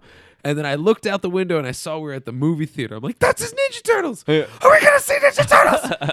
and we saw Ninja Turtles. And I remember that night going home to my bed and that those were that was my praying days because I was like 5 Uh-huh. and I prayed to God that when I fell asleep, He would implant the movie as my dream. That's how fucking life changing that movie was for me. Uh, that was the first movie I ever saw in theaters. really, mine was Honey I Shrunk the Kids. Oh, pretty good, Yeah. pretty good. Oh. Uh, and, and uh, well, one I just before we get off the turtles, the my I think my we fa- can go long. Fuck But- it. yeah, I'm fine with that. My my favorite scene in Ninja Turtles is when uh, Raphael and um, uh, Casey Jones are fixing a car when they're out at that barn. You know what I'm talking about? They go out to like I know when they're on the barn. They go 'cause out to, like, Casey Jones April's says, farm. "Oh, it's like the grapes of wrath. And Yeah, I remember yeah. laughing, even though not getting the reference. yeah, as a kid. yeah. exactly. Uh, so there, Kudos there's to a, s- Coteus. there's a scene there where they're like fixing a car. It's like there's like a montage where April's like explaining like, oh, uh, Raphael is passed out in the bathtub, and all the brothers are very worried for his life, and they're all handling it in different ways. You know, it's this very like serious like Yeah, thing yeah, that's yeah. happening. Uh, and so it cuts to to Donatello and Casey Jones like fixing a car, and what they're doing is they're they're insulting each other, but they're going through the alphabet with their insults. So like I don't everybody has remember to- this at all. Everybody has to respond to the other one with an insult that starts with the next letter of the alphabet. And I don't really remember any of them except for Donatello has one. And I just remember like Corey Feldman's voice. He just goes, "Yeah, sure thing, hose brain." Ah! Let's play it real fast. Ready? Yeah, okay, yeah. All right. Asshole, Uh, bitch tits, uh, cunt face, dickhead, faggot. you missed a letter. Did I? Yep. I'm an egghead. Huh? Ah! I just really wanted to say a word I'm not supposed to say. I'm sorry. Gross f- face, Hose brain, uh, idiot, jerk, uh, Kilimanjaro lover. lesbian, lesbian. Let's offend everybody. No, yeah, no, um, now I want to be done. Yeah, yeah, you know, because you're you were about to put you were doing gonna do an M, and I was gonna get to N, and that's bad news. Can't have that. Yeah. I wouldn't have been able to resist. I'm sorry. I was gonna call you a I'm ninja, glad I. a ninja turtle, ninja turtle hater, right? yeah. Yeah. Uh, and then uh, yeah, uh, and then the second and third movies are like they're all right. Well, the second one had Super Shredder, Yes, and it had for some reason not Bebop and Rocksteady, but Toka and Razor. I know that was such a weird choice. Why not just have them? Bebop and Rox? I know and such a Baxter weird choice. Stockman not as a bug, but just as a I know, scientist. just as Baxter. Stock- I know there were a lot of weird choices in that one. Now, the third Uh, one the failed w- weirdly. Well, hold on. The weirdest choice of which was Vanilla Ice. Well, how Oh, are yeah. how are we going to gloss over that? Go Ninja Go. Well, Yeah. do you remember who did the theme for the first Ninja Turtles? no. Hammer. Oh, T U R T L E power. So they have a long history of of uh, flash in the pan hip hop acts doing their theme. I saw Vanilla Ice at the Trump Marina. He did a free show. I'm proud to say I bumped fists with Vanilla Ice. But one of the cool, it was a great show because one, he played it with no irony. Yeah, yeah, He played it as if it. Two, he was good. yeah. Three, he opened and closed with the Ninja Turtle song. it That's was so awesome. good. That's cool. But uh, Ninja Turtles three should work because it involves my two favorite things: Time Ninja travel Turtles and and Ninja time Turtles. travel. I know. And Here's it the thing. failed. That was my favorite one as a kid. Really? I watched that movie so many times, and I'll tell you what, uh, it's not great, but it's got way more jokes and better jokes Oh, I think, yeah. than the other ones. Well, the fact that they switch with the samurais Yes. and the samurais are in present day hanging out with Casey Yes. Jones, gold. oh, it's great. I got that movie for my tenth birthday, Uh-huh. and I remember I got in trouble because I screamed when I opened up the package and it was Ninja Turtles, and my dad yelled because I shouldn't be screaming at Nana's house. I remember all these things, and then I, I went in the other room to watch it, and I came back and I was like, I don't, I don't think I liked that, and that was like the first movie that shattered me. Oh man. Now it grew on me later as I, watched it over I and loved over. it as a kid, man. I watched it so many times, and I, I specifically remember loving when they when they very first travel back in time. Uh-huh. They for some random reason are transported onto the backs of horses. oh, because they switch places with whoever Right. else was holding the time scepter. Right, and so the time scepter is being Science. held by these guys on horses. So they all I guess that doesn't make sense. It doesn't make any sense at all. So they all, so they get transported under the backs of horses, and uh, the, uh, for some reason Michelangelo is of course somehow transported backwards onto his horse, Oh, you're right. and so they have this great line where they're all on these horses and they're like they don't know what to do because they've never ridden horses before. Turtles and horses is just hilarious, and uh, and Donatello goes, I don't know how to drive this crazy thing, and Michelangelo goes, You're lucky. At least yours has a head. Brilliant! I loved it. My comedy has not really matured at all since then. I'd say it's matured a little bit, or at least devolved into something so immature that it's the the uh uh. Oh, they, and that was Elias Elias Coteus was Yes. Oh, dual cast because he was the ancient that's version right. of Yes, himself that's and right. the modern I version. forgot about and that. April recognizes him, different April. Yep. We recast April after the first one, which was yes, strange. we do. Yes. And um, One of the things that that is very interesting to this movie is I had the novelization, and oftentimes novelizations are written based off of the script, not Yes. off the movie. Yes. So when you read the novelization of a movie, you might get scenes that weren't in the movie. And this is the Mm-hmm. first time I experienced that. There was this great scene that I don't know why it was in the movie. It was a montage, at least as it was written in the book, of the Ninja Turtles finding the farming tools that their classic weapons are based on. Oh, because interesting. that is That's how the pretty weapons cool. came Yeah, from. yeah. And so like uh, there's a, there was a scene where Michelangelo's in a cornfield and this guy's using nunchucks to you know shuck the corn and stuff. Oh, yeah, And he yeah. picks him up and he's like, yeah, chucks. And then now Yeah. he's got his weapon. And that is essentially how when martial arts were first being founded. It was rebellious farmers that were able to create Right. a you know weapon system out of their tools. I thought that was so cool and so is cool. historically interesting. Yeah. And I mean, I can see why you cut it because that doesn't entertain a kid, but I don't know. I read it in Yeah, the book and I I, like loved it. that. And I That's remember cool. waiting for that in the movie, Yeah. and it, it didn't happen. It was a little disappointing. Yeah, yeah, So, in terms of things that, ha- like movie, movie stuff, that's the first time that's ever happened to me. That's the first deleted scene I've ever seen in my life, right there. Interesting. Yeah, yeah. Is my whole childhood based on Ninja Turtles? Jesus Christ. I think mine is. that's wild. Yeah, that I, I gotta tell you that the trailer for the new one, uh, maybe a controversial opinion.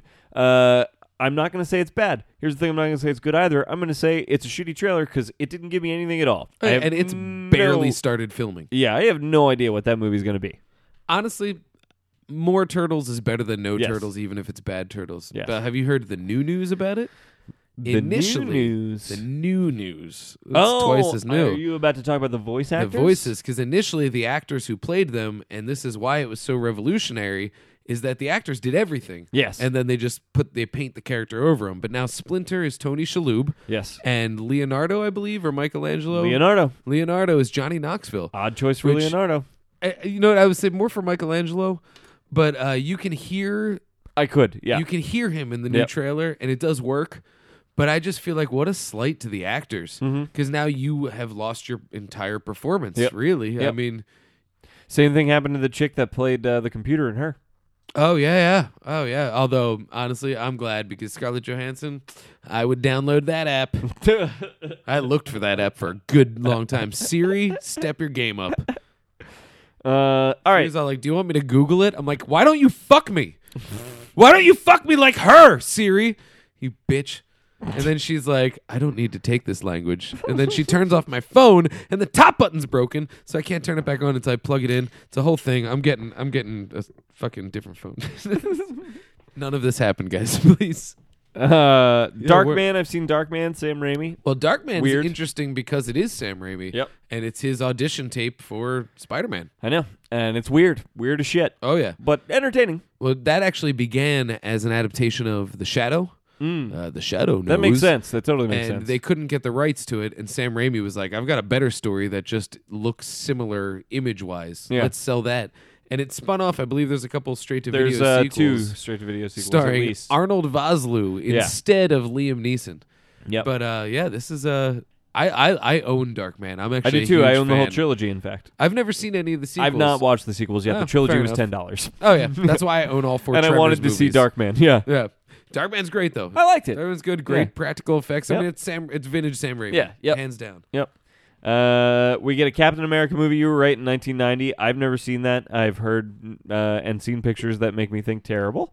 Uh, the Guyver, I feel like I've heard of, but I don't I know, know much Mark about it. Hamill actually plays the Guyver. Yes! it, it was a uh, what's the word? Not not Japanimation, not anime. What's the comic version? Yeah, manga, uh, manga, manga. manga. Yeah, yeah, yeah. You um, can see it's how based on a weird- manga. Yeah, super weird. That's definitely a cult classic in a way. I know a lot of people watch that. I used to watch the Guyver television show on Sci-Fi. Hmm.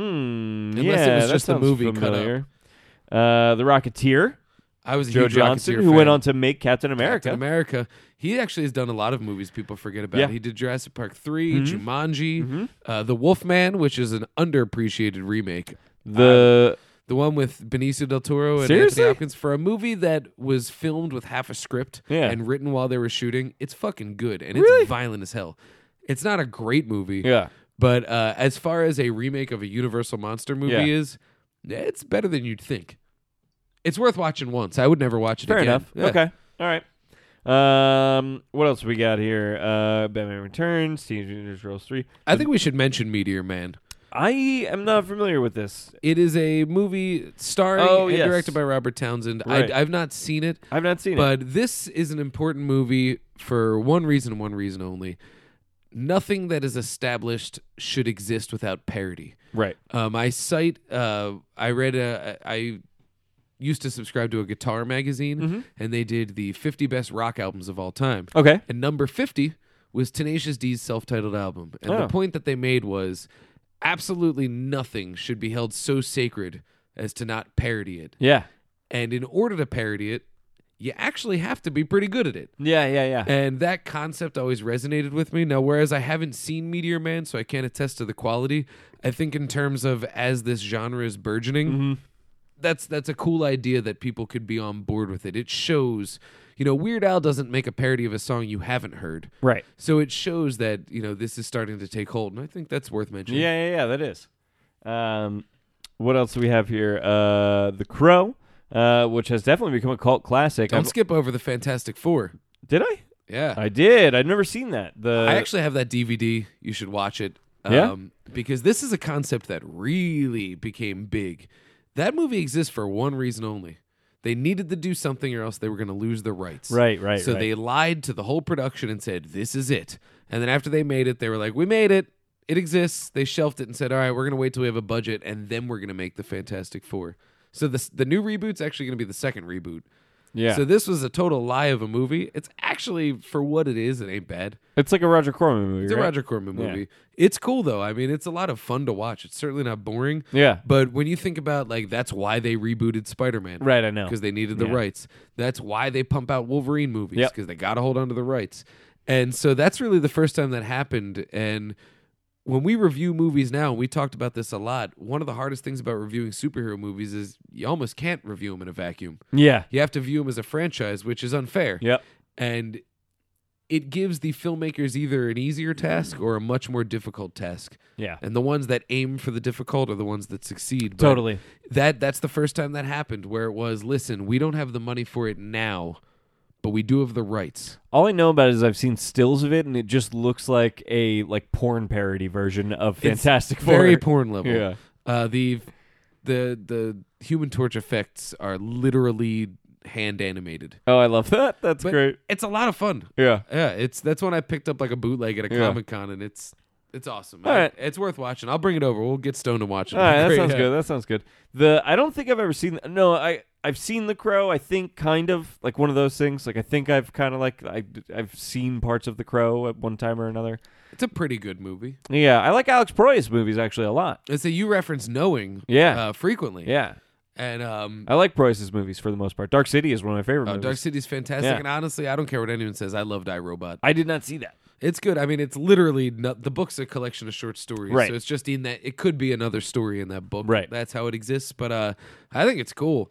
Um, but visually, it's stunning. And Yeah, Alex yeah, Perez yeah. is a very. Uh, I don't want to say recognizable stamp because it's not recognizable unless you're looking for it. Right. Uh, it's not like a Wes Anderson or anything. Right, right, right. But it is there, and He's a very visual filmmaker. Exactly. And Yeah. for someone who's dealt uh, historically with a lot of production interference Yeah. and in the crow sense production uh, just complete interruptance Yeah, uh, i think he, th- the fact that he's maintained a visual stamp is very strong absolutely. uh, in fact i would like to see him tackle a movie that uh, i would like to see him tackle more superhero movies but perhaps uh, honestly I, I would love to see him on like a preacher Oh, that would be You know, that cool kind of actually. thing. He'd Now, be good. i know for we that. have a, a, a dream team We now do. on I know. I Preacher. know. I know. But you know, I would like I to see him actually do that stuff would. like I think that's a great choice. yeah, he's uh he's definitely uh visually strong. Yeah. But The Crow, of course, is iconic because it starred uh, Bruce Lee's son Jason Lee, and he was accidentally killed. Not Jason Lee, I don't Not think, Jason right? It's uh, Uh, Brandon. Lee. I was thinking Brandon Lee. Jason Scott Lee's the other son. He Oh, was okay. in the the Jungle Book live action. Yeah. Okay. And Dragon, a Bruce Lee story. yeah, yeah. Interesting. A lot of Lees. A lot, lot of Brandons. No, Brandon Lee. Brandon Lee. But um, he uh he was killed midway through. Yep. um, there was something lodged in the gun, so the Yep. blank actually shot a projectile into him, and they still finished the movie Mm-hmm. using body doubles and uh, just reusing footage that was shot. And there are scenes that you can tell, but honestly, they did a great job. with It's that. pretty impressive, actually. You, you, for the most part, you probably wouldn't know unless you knew the story. This is a movie that to me, I I don't advocate remakes. And I think that The Crow's a pretty good movie on its own, Mm-hmm. but this is a property to me that I think deserves an awesome remake. Yeah. And if done right, you know, like remakes to me are Yeah, I either don't know things about that, need though. to If be you- updated or Yeah. or just modernized. I think if they do this right, it could be a strong franchise. I don't know. I feel like it exists in a vacuum in the '90s. The whole idea is Yeah. he like he gets resurrected to play guitar really well and be a goth. You know what I mean? And like I feel like it's it kind of exists in a vacuum in the '90s. Like it Oh, makes. I think we could change the image. I mean, it, his image is definitely 90s, Yeah, without a doubt. yeah. But I, I, I think if given the right lead, you could turn it into something, you know, pretty Yeah. incredible. Because Yeah. that, that was the one thing about that uh, movie is it was very martial arts influenced. yeah. Oh, yeah. I He- did like he- that about it. He's Yeah. martial arts, and I really it's only Blade that kind of kept that up, Right. If you ask me, I mean, That's- mostly dude, now it's I'm ho- tactical fighting. That's my one fingers crossed for that Iron Fist show. If they make an Iron Fist show, they have got to make it like a kung fu show. That would be badass. Yeah. Honestly, that's that's a genre that Marvel hasn't really touched know. yet and has had every opportunity. I really thought they were going to with the Wolverine, Yeah, yeah, yeah. and while is that wa- that was a much better movie than the first Wolverine. I It want fu- to see like a Jackie Chan, The Raid, like Ong Bak style superhero movie. Hells yeah. The I Raid want- Two comes out next week. I know, dude. I actually really want to go. We should go. All right, we're gonna go. We should go. We're gonna go. We're Yeah, gonna go do yeah, this. yeah, I It'll really be at the wanna see UA. it. Yeah, That's yeah, where I yeah. saw the first one. I actually, I was, I was telling Stephanie, I was like, I really want to see this movie, The Raid 2. And she was like, What is that? I don't know what The Raid is. I was like, You don't need to see it. We'll just go No. see this movie. It'll be fine. Let's go. It's all right. We'll go. We'll go. Yeah, it's yeah. two and a half hours long. I too. don't give. uh, I know that. I honestly don't give a shit. I would love to see two and a half hours. Oh, of people yeah. beating the fuck out of each other. The first like time I saw The Raid, I watched it in the theater, and then I came home and illegally downloaded it and started watching it again. that. it's oh god, yes. Uh, I'm pumped.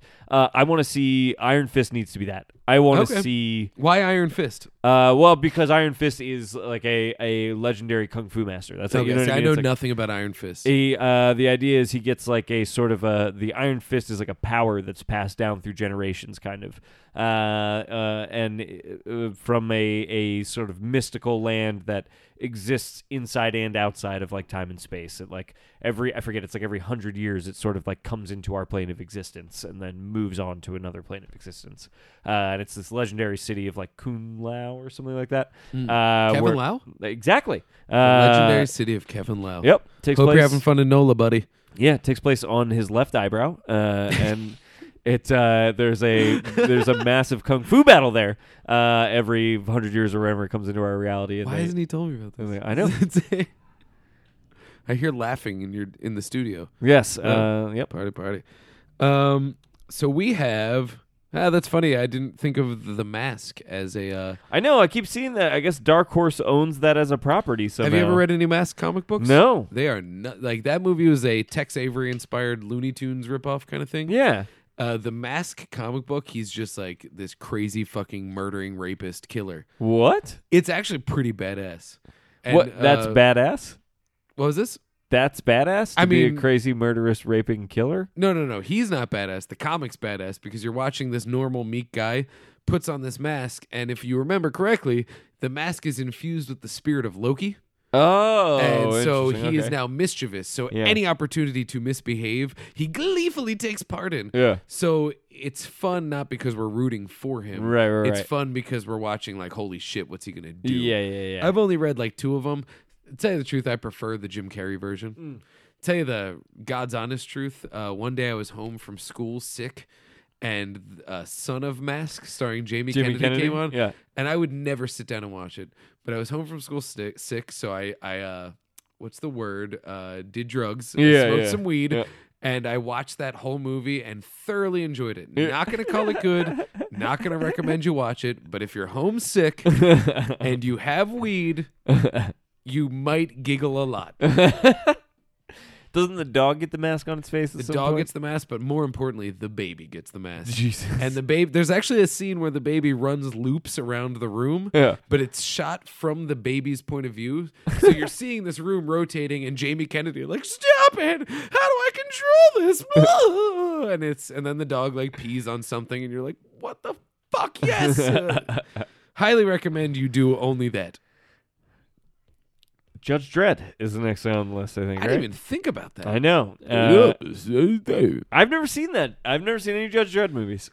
um, Dread 3D. Yeah. That's awesome. Yeah. It's the raid with Dread. Oh. And I wish you could go back in time and see it in 3D because it's fucking phenomenal. Really? They do something really cool in Dread 3D. Uh, there's this drug that people take called slow mo, Okay. where you take it and then it feels like everything's in slow motion. Yeah. So gang leaders will force you to take slow mo and then throw you off a building, so you feel like you're falling forever, just waiting for your Oh, wow. death. But it also gives an excuse for Zack Snyder style speed ramping. Yeah. Without it just being an artistic choice, Right. it's these dudes get toked up on slow mo, Yeah. and then Judge Dredd kicks in the door and starts blowing people away. That's cool. It's badass. What it's missing Yeah. is the one good thing that Judge Dredd, the 1995 Stallone classic, had, and I cannot believe I'm saying this. I highly, highly recommend you watch the original Judge Dredd because Rob Schneider and Sylvester Stallone are an incredible, incredible comic duo. There's literally nothing else redeeming about that movie, but they are amazing together. It's one of those things where just failure on both ends combines to create magic. I'm not exaggerating. I watched this very recently and I was howling with laughter. I was bored by the movie, Yeah. but anytime they had a scene together, which is most of the movie, yeah. it was fucking insane. I love that. I want to see that now. Uh, and if it, if somehow they could get Rob Schneider and Stallone to be in Dread 3D, it would be the best movie ever. But sadly, that just doesn't work. Uh, w- uh, Tank Girl. I've never seen that, but I know that's like a sort of a big uh, uh comic book and something that people go back to. I know it's like a cult classic. Yeah, that's a failure of a movie. Not I good. never read the comic, but I did see the movie. Yeah. It- for the dumbest reason, it starred Lori Petty, and she was also in In the Army Now, which I loved as a kid. Hmm. Mm. Yeah, Polly Shore. Oh yeah, and um, she kind of flashed in the pan, but it was Malcolm McDowell was the bad guy. Oh, cool. Uh, I'm I, I haven't seen it in a while. I really shouldn't judge it at all, but uh, sure. I saw the Mighty Morphin Power Rangers movie, which Uh, I'm surprised they're calling it a comic book movie. I guess maybe that's a manga uh, that the TV show is based on. Well, it was just an. I know it started as another TV show. Yes. And we just retrofit the footage Right. into you know, hey, Angel Grove, let's hang out at the juice bar and fight putties. Right. Which point of contention. Uh huh. When the putties reinvented themselves and they were like, these putties are stronger than the other putties, the only difference was they had a button that if you kick it, they explode. so, like, that doesn't make you stronger. Nope, that weaker. makes you weaker. Yeah. E- 'Cause the other putties, you easier just had to, to beat 'em up. explode all over. It was the size of their chest that if you touched it, they exploded and they. Fuck that shit.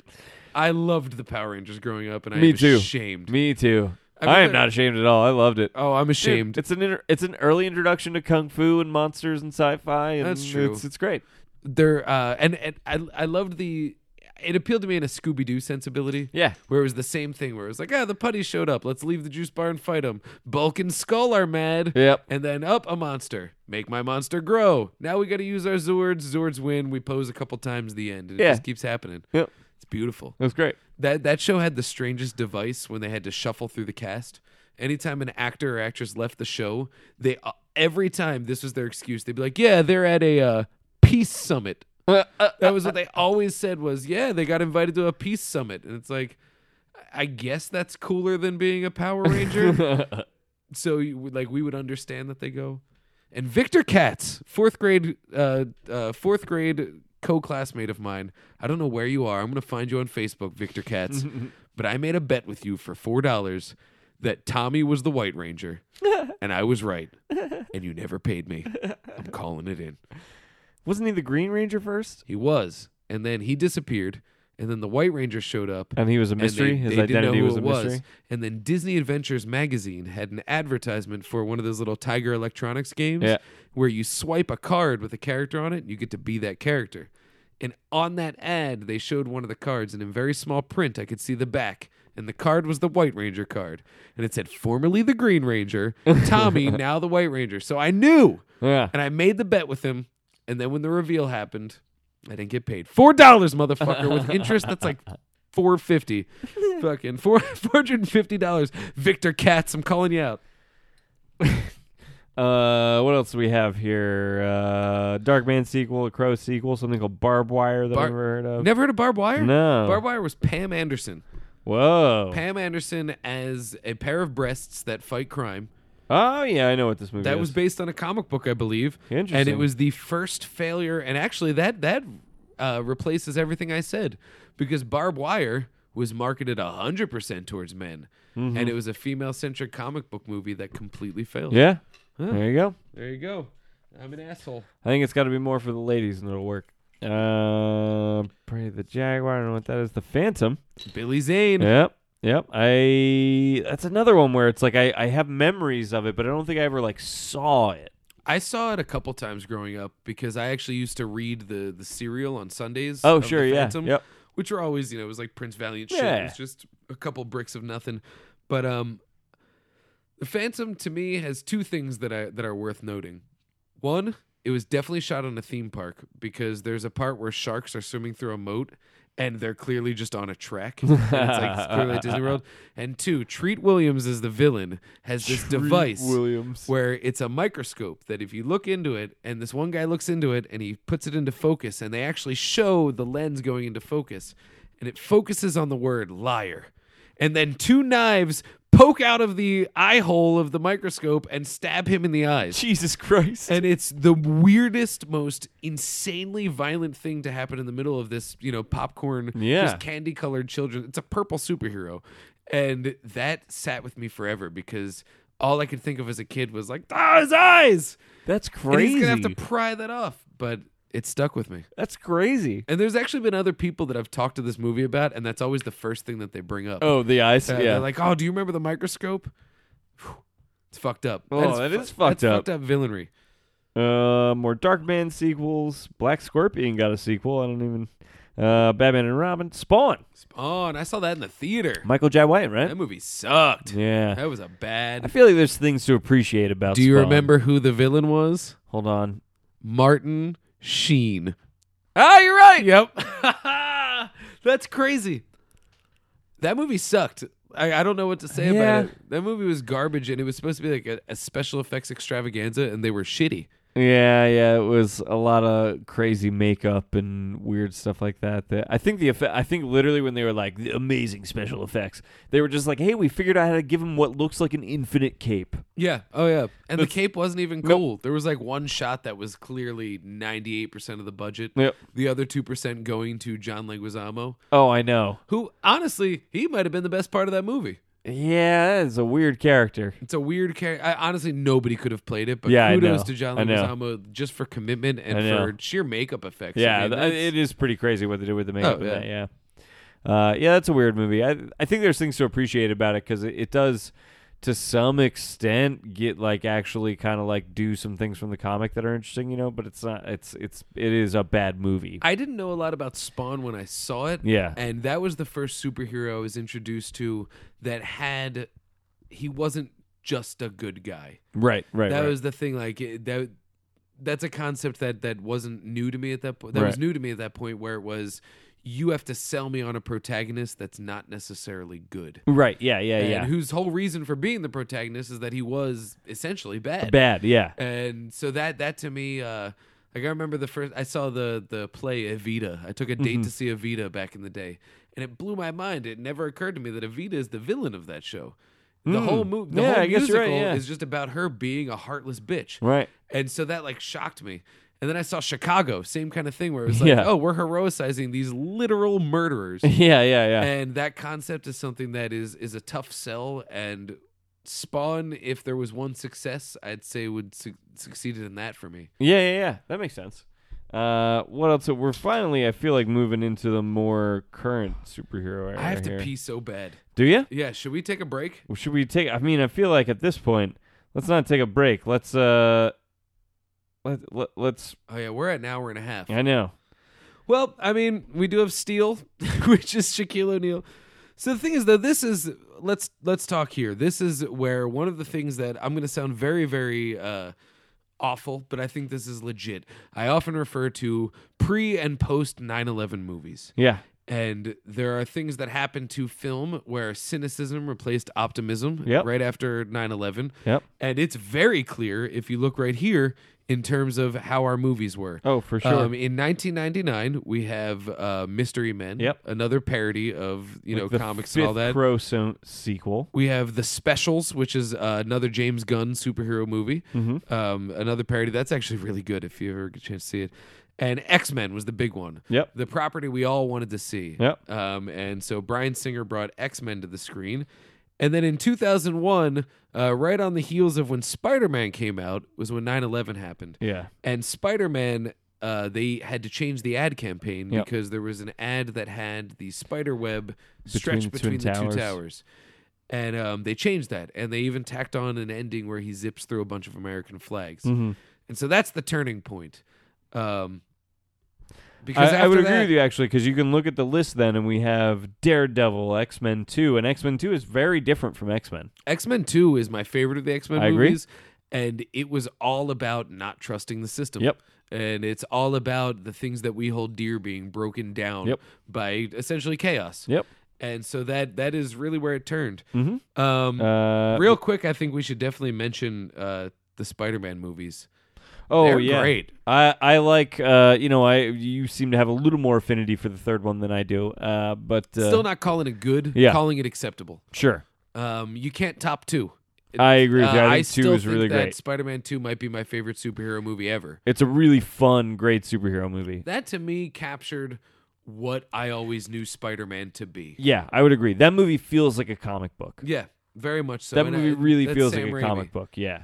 And I, I think that uh whereas I, I don't dislike the new Spider Man, I do find it wholly unnecessary and I don't care about it. I really did not enjoy it. but I don't think they'll ever be able to capture like it does it feels to me like a Spider Man. Right. If they called him Tom Jones instead of Peter Parker, not you know Tom Jones. That's just the name. I'm not thinking of Tom Jones of It's Not Unusual, but uh, I don't think they'll ever top. Uh, say what you will about Tobey Maguire, he made Peter Parker the way I thought he would be Right. he nailed it and and the tone of it it knows it's a comic book movie without allowing that it's even a movie it's it's really a an incredible thing it's Yeah. exciting it's fun and it's uh The effects are, are were at the time like really breathtaking too. two still holds up one Yeah. has some cartoony effects when he's you know web slinging Mm-hmm. um, i- if anything about the reboot they they really have some great effects Mm-hmm. and they definitely uh, informed spider-man's moves with more parkour which Yeah. is bound to happen Yeah. especially in a movie that was shot for 3d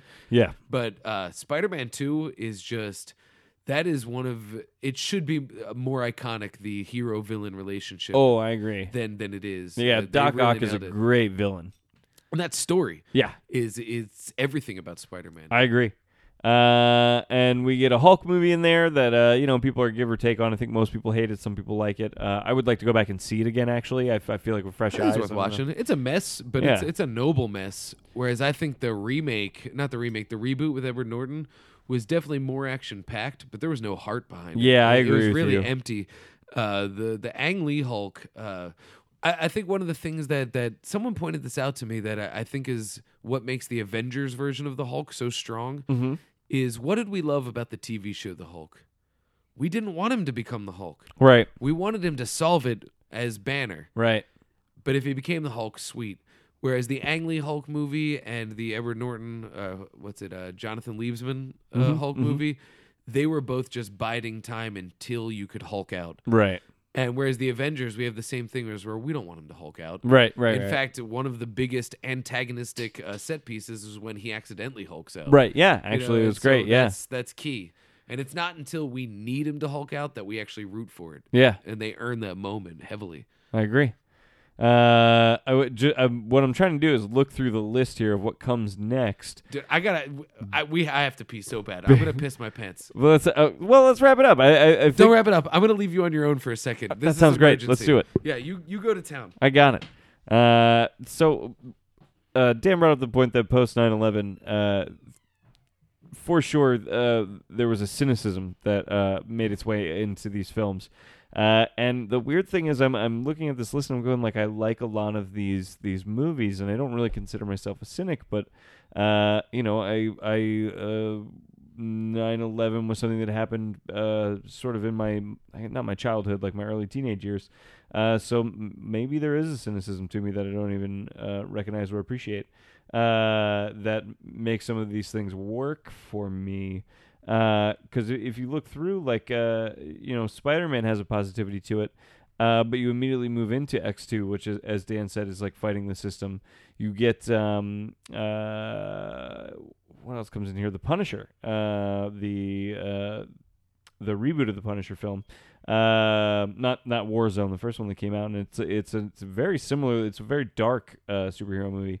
Uh, you get Constantine uh, gets made into a movie, which is a character that I don't think really would have m- become a movie uh, were it not for the cynicism that came after 9-11 Yeah, I know, right? uh, Constantine. Like, Oh, n- like Constantine. not a character that would have been made into a movie uh, had we not hit that sort of darker period uh, after Oh, 9/11. that's such a post 9/11 Yeah. movie. Have you have you read any of the Constantine books? I, I'm not familiar with the I character outside have. of that. Uh, the I know mo- it's wildly different from what I hear. Yeah, I- here's the truth. It's not wildly different. They just don't they don't get it right in Mm. that movie. Um, they do actually find a lot of uh, decent Constantine tenants to bring to the screen. I don't feel like it strays so far that it's just like not uh, like an it's unrecognizable as Constantine. Um, but it ju- it just doesn't get it right. Do you think it's a good movie? No. See, I that's one of the few movies that I've fallen asleep in, Yeah. and it wasn't because I was bored by it. I just hadn't slept. Yeah. Yeah. Yeah. And a testament to show how dark it was, because I remember things about that movie, Yeah. but uh, I really don't remember it enough. It's uh. I the- remember being stunned that Tilda Swinton actually plays a male. The role, well, she plays a genderless. I was gonna Angel, say, yeah. yeah. I was gonna say, I don't know if she's supposed to be male in it. She's just playing a character that we all typically think of as a male character. That's true. Yeah, she was supposed to be genderless. Yeah. she was like Alan Rickman in Dogma, Yeah, exactly, like exactly. a Kendall. uh, the, the, yeah, it's not great. I don't know. There, there are things that are good about it, but it's not great. Shula Boo. Shula Boo. I gotta say, I can't. I think Shula Boo is a. I'm always gonna call him that. I think Shula Boo is a, is a pretty decent actor when he wants to be. I agree with you. um, and and actually, honestly, I think he's probably a pretty cool dude. I like Yeah. him. I think him down, but I was ruined, ruined by Lars von Trier's Nymphomaniac. Oh, you saw that? Oh, I saw both parts. It's Uh-huh. absolutely fantastic. Uh-huh. I love it, except I definitely saw a full penetration boner scene with Shulaboo's real boner. And I will never watch Holes the same way again. No, I've never seen Holes. I, I will never be able to look at him being like, Optimus! Without being like, I've seen that dude's erection. And that's weird to me. Who, did he actually penetrate a person on screen? Is that a thing you Sure, can do? sure as hell looked like it. It's Lars von Trier. Dude was raised on a nudist colony. I mean, are you familiar with von Trier? Yeah, I am, but I, I feel like uh, the MPA does not usually let that Oh, the fly MPAA without doesn't giving touch him. an NC-17. he released it as NC-17. He doesn't Oh. give a shit. I All mean, they, Lars von Trier is a niche audience, Yeah. as it as it were. Yeah, Um, a phenomenal filmmaker. yeah. Highly recommend both those. They're not superhero movies, but fucking great. All right. They they do star Alexander Skarsgård of Thor, so you know maybe there's there's that. Uh, Yeah, where did you leave off? well, i well, I got into talking about. I was kind of following your your train of thought uh, about the cynicism that came into into place afterwards. Well, Um, Oh, I think uh, the Punisher should definitely be mentioned. I did. I, I talked about that a little bit. Um, Well, that's such a post 9 yeah. 11 movie because the Punisher existed as a vengeance character. yes. But 2004 was a time where we were still seeking vengeance for that. Yep. And as immature as it seems, one of the tenets of America as it is, is that not only do we want justice, but we want revenge. Yeah. One of my favorite things, because it's bred into me in a movie, is when a hero gets to justifiably torture and kill somebody. I fucking love it. They Yeah. made a whole series about it. It was called Kill Bill. Taken. Oh. Uh, the Taken. Taken's another one. And so there's certain there's certain things that that we consider sacred and thusly punishable by vengeance. right. And so the Punisher was his wife and kid literally get killed right in front of him. Yeah. Ruthlessly. And so that murdered. is enough for us to not just want you know an arrest. We want torture. Yeah. And then it's John Travolta. So we really want torture. and we've been suffering torture in Yeah. the terms of him trying to play a villain. He can't do it. but I, I do I did like the Punisher. I Yeah, it liked was Tom alright. Jane. Yeah, it was cool. I liked Punisher Warzone Wa- a million yeah, times yeah, better. yes, yes. That was a fucking great That movie. movie was a lot better. Uh, that was the Punisher. Yeah, as that I felt. I was gonna understand say that Yeah. felt way more like the actual Punisher. I think. it. that was almost unjustified, where it was just gleeful, manic murder for the sake of it. Yeah, yeah, yeah. Uh, but uh, yeah, yeah. It it made uh, it definitely felt more like the Punisher. Uh, we we get a bunch of stuff in here. Batman Begins, we've talked a lot about. We get the Fantastic Four movie, which I actually think goes back to a pre 9-11 sort of Oh yeah, gleefulness. it's very festive and rah rah rah. yeah, Um, and not good. I you know what? I'm I am a fan of the Fantastic Four movies. I don't think that they're great, Mm-hmm. but I think that the Fantastic Four generally is stupid. Yeah, yeah. So it, it fit that for me. Recently, I've become a huge fan of Fantastic Four. Yeah, and and I'm Mm, Jonathan very Hickman. excited about the uh, the uh, yes, and uh, excited about the uh, the reboot of Yes. it. Um, very big on all the casting and and Yes. directing choices for that. It's going to be awesome. But um, I liked the Fantastic Four movies simply because I had no allegiance to them. Right. And it was fun stuff. I mean, when Human Torch and Silver Surfer are flying through the sky chasing each other and outrunning missiles, that's fucking cool. I'll take it. Hmm. I didn't It's see that fine. one. It's good. Yeah. Um, it definitely has a strange version of Galactus. Right, uh, Um, that's what I've it's heard. just like a talking cloud, kind Yeah. of not even a talking, like an imposing cloud. yeah. But I, for that much mythology being thrown at the screen, I Yeah. think they handled it very well. Yeah. But of course, we got to reboot it because the Human Torch is now Captain America. Right. We've grown beyond that. Yep. And Jessica Alba's no longer famous, so we got we got to move beyond that. We got to get out of there. But uh, in this this mesh of movies here, we do have two attempts at a female uh, centered uh, uh, superhero movie. One being Catwoman, Yep. which is directed by the uh, mono named Pitoff. That's what it is, Pitoff. And Elektra, which was the spin-off of Daredevil, which is Yeah. an interesting case of an awful movie being spun off. But Yeah. you know, say what you will. Uh, you know, I don't know that Daredevil movie. I'm all right with. Okay. Yeah. I uh, I've If seen it, that, once. That one also feels like a comic book to me, Fair enough. uh, which is why it's not like a great movie necessarily. Mm. Uh, but it does feel a little bit like a comic to me. I saw that having read no Daredevil. Right. Mm-hmm. Since seeing that, I've read a bunch of Daredevil. I actually read uh, Kevin Smith's Daredevil. Oh, it's great. It's fantastic. Mm-hmm. And um, what's the guy's name? Frank Brew, Miller. Brubaker. Oh, Brubaker. Yeah, he- He, Brubaker. had a really good run. on it. Great run on Mm-hmm. Yeah. Daredevil. And so I I'm uh, I do like it. I should revisit that movie. Mm-hmm. I really liked when it was being in talks to be put in the hands of Joe Carnahan, and then it Oh, got yeah, canned. that would be great. that'd be awesome. yeah. Uh, but I, I think that that for that that Daredevil movie, this I'm gonna go. My 15 year old self is gonna hate me, but I actually think it was cast very well. I agree with you. I actually. think Ben Affleck actually did a fine job. Yep, I yep. think Jennifer Garner's good, Yep. and most of all, I think uh, Michael Clark Duncan. oh, in Kingpin, he was great as Kingpin, man. He was Perfect. perfect. Yeah, he was what, He was what I perfect. pictured Kingpin to Yeah, be. I agree. you know, definitely. So where are we at now? Man thing? No, I can't believe they made Man Thing into a movie. I don't even remember that. I think it was a sci-fi direct to kind of video. thing. It says, yeah.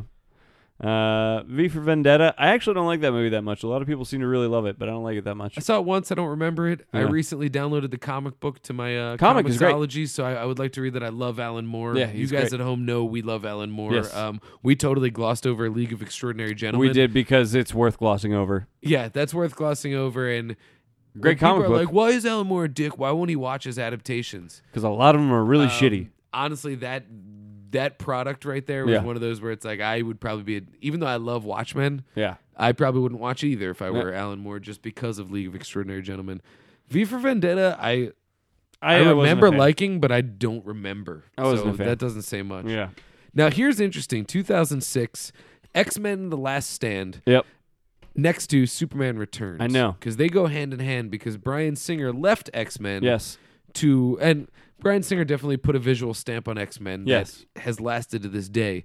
But then he made Superman Returns, passing X Men: The Last Stand to Brett Ratner. Mm-hmm. And guess what? We got two shitty movies that summer. See, X X three I enjoyed, but it's not good. Mm. Yeah. Yeah. yeah. Um, Superman Returns really should have been great. It should have been. but But uh, they- there are some redeemable things in it. they shot themselves in the foot by trying to make it canon I to agree. the uh, Richard Donner films. Uh, and it's a shame because Brandon Routh was great. And I'll tell you what, I think they did that to try and avoid having to do an origin story, which is what you and I have talked about. Like, we want that. We want them to avoid that. But I think they could have avoided that without having to make it feel canon to the original one. Oh, absolutely, absolutely. And it, it's weird because they they definitely threw a lot of chips into play. Like I thought Kevin Spacey, Yeah. definitely inherited the Gene Hackman role, but bridged the gap towards a little darker. Yes. Mm-hmm. which is cool. Uh, I think Brandon Routh looks just like Christopher Reeves did. Uh, much better walker at this point in his career, and you know he definitely is. Wow. is- yeah, I had to. Actually, Christopher Reeve was, I believe, dead at this point. Mm-hmm. But they tried to introduce other stuff. They had a Superman Super Son. Um, Yeah, that's they right, yeah. And a lot of I, I very much liked Superman Returns. out of respect for what they tried. Yeah, yeah, yeah. I I've had trouble rewatching it because it's kind of a slog of a movie to get through. yes.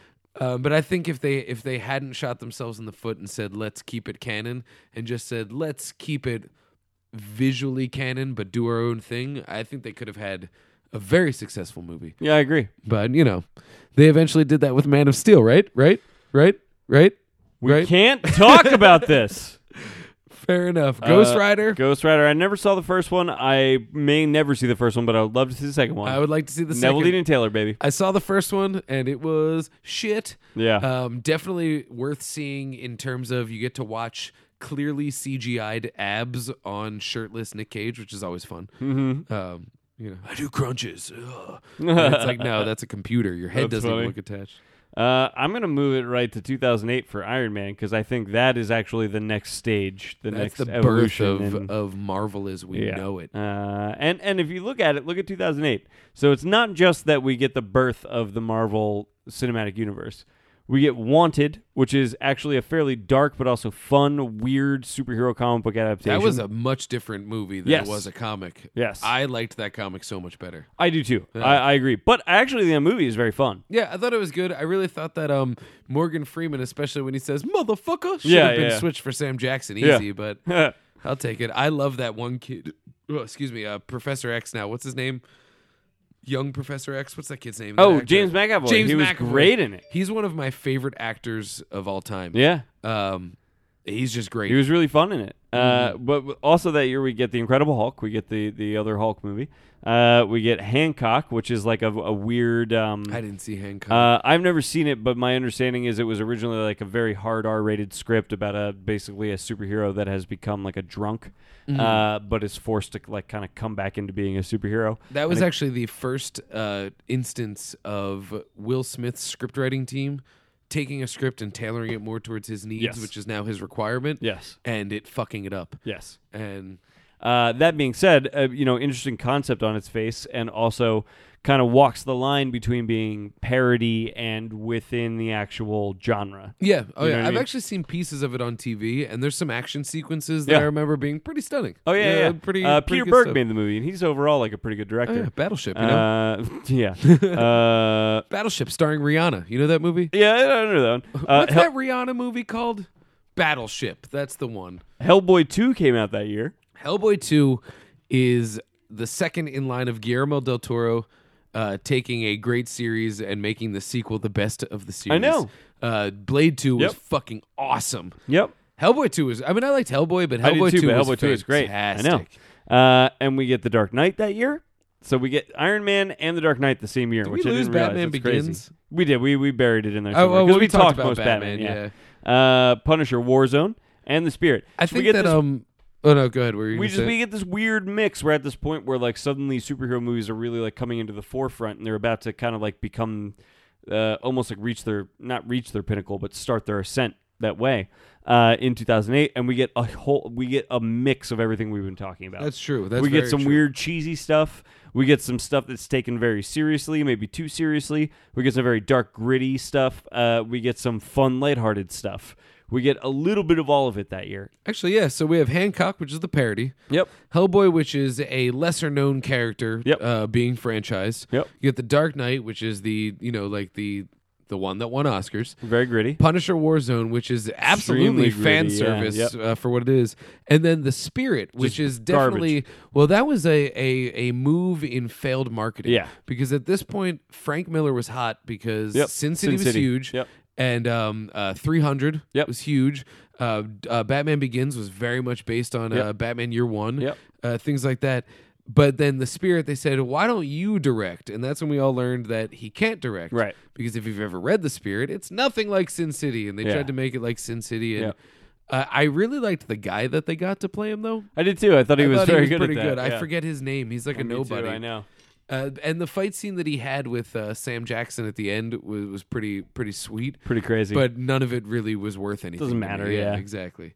Well, we have Watchmen. You can tune into our previous Yes, episode we for were talking about Watchmen. that. Push I never saw, and I heard really good things about it. I would like to see that. Push has uh, uh, what's his name? Captain American. It does, Chris that's Evans, right, yeah. Yes, and he's uh, Push is cool. Yeah, I would like to see Um, that. It seems Push cool. reminded me of Jumper. yeah, which Jumper is a movie that I think is horrendously underrated. I, do I hear think that it's a good conceptually it's movie. awesome, but otherwise it's terrible. well. I know that it, it definitely strays from the source material, from what I heard, but I'm not familiar with it. But Jumper to me felt like an origin story for a new hero that I've never heard Yeah. of, and in a world where we're not going to get a Nightcrawler movie, Right. that's kind of what I wanted. Yeah. Uh, it looked good. I mean, it was Doug Lyman. He did uh like uh Didn't you Clash of the Swingers Titans? and uh, uh, Mr. and Mrs. Smith yeah. and a bunch of other stuff. He's, he's visually visually smart. Film. Oh, he did the the first uh, Born movie, Yes. Yeah. and um, he uh, I, I thought that the sequel to uh, uh, Jumper would have been amazing, but it yeah. never got yeah. made. Yeah. I thought it was a good movie. I mean, it- it's it's a Fucking mess in a Anakin vacuum, Skywalker's but fault. He's fine in it too. That's the thing. Really? Yeah, I just think it just didn't resonate. It didn't Yeah. hit, and it, it hit with me. Yeah. So that doesn't tell you anything. Because it's funny that year. So we get Watchmen, we get X Men Origins Wolverine, and that's like kind of it. You know, we get Push and Defender otherwise, but they're they're both a little ha- bit have smaller. you seen what Defender is? No. That is a parody movie starring Woody Harrelson as a guy who thinks he's a superhero. Oh yes. it's okay. very I'm funny. familiar It's, with it's that, not yeah. great, but it's pretty good. It's worth watching. Yeah. and I think it's on Netflix.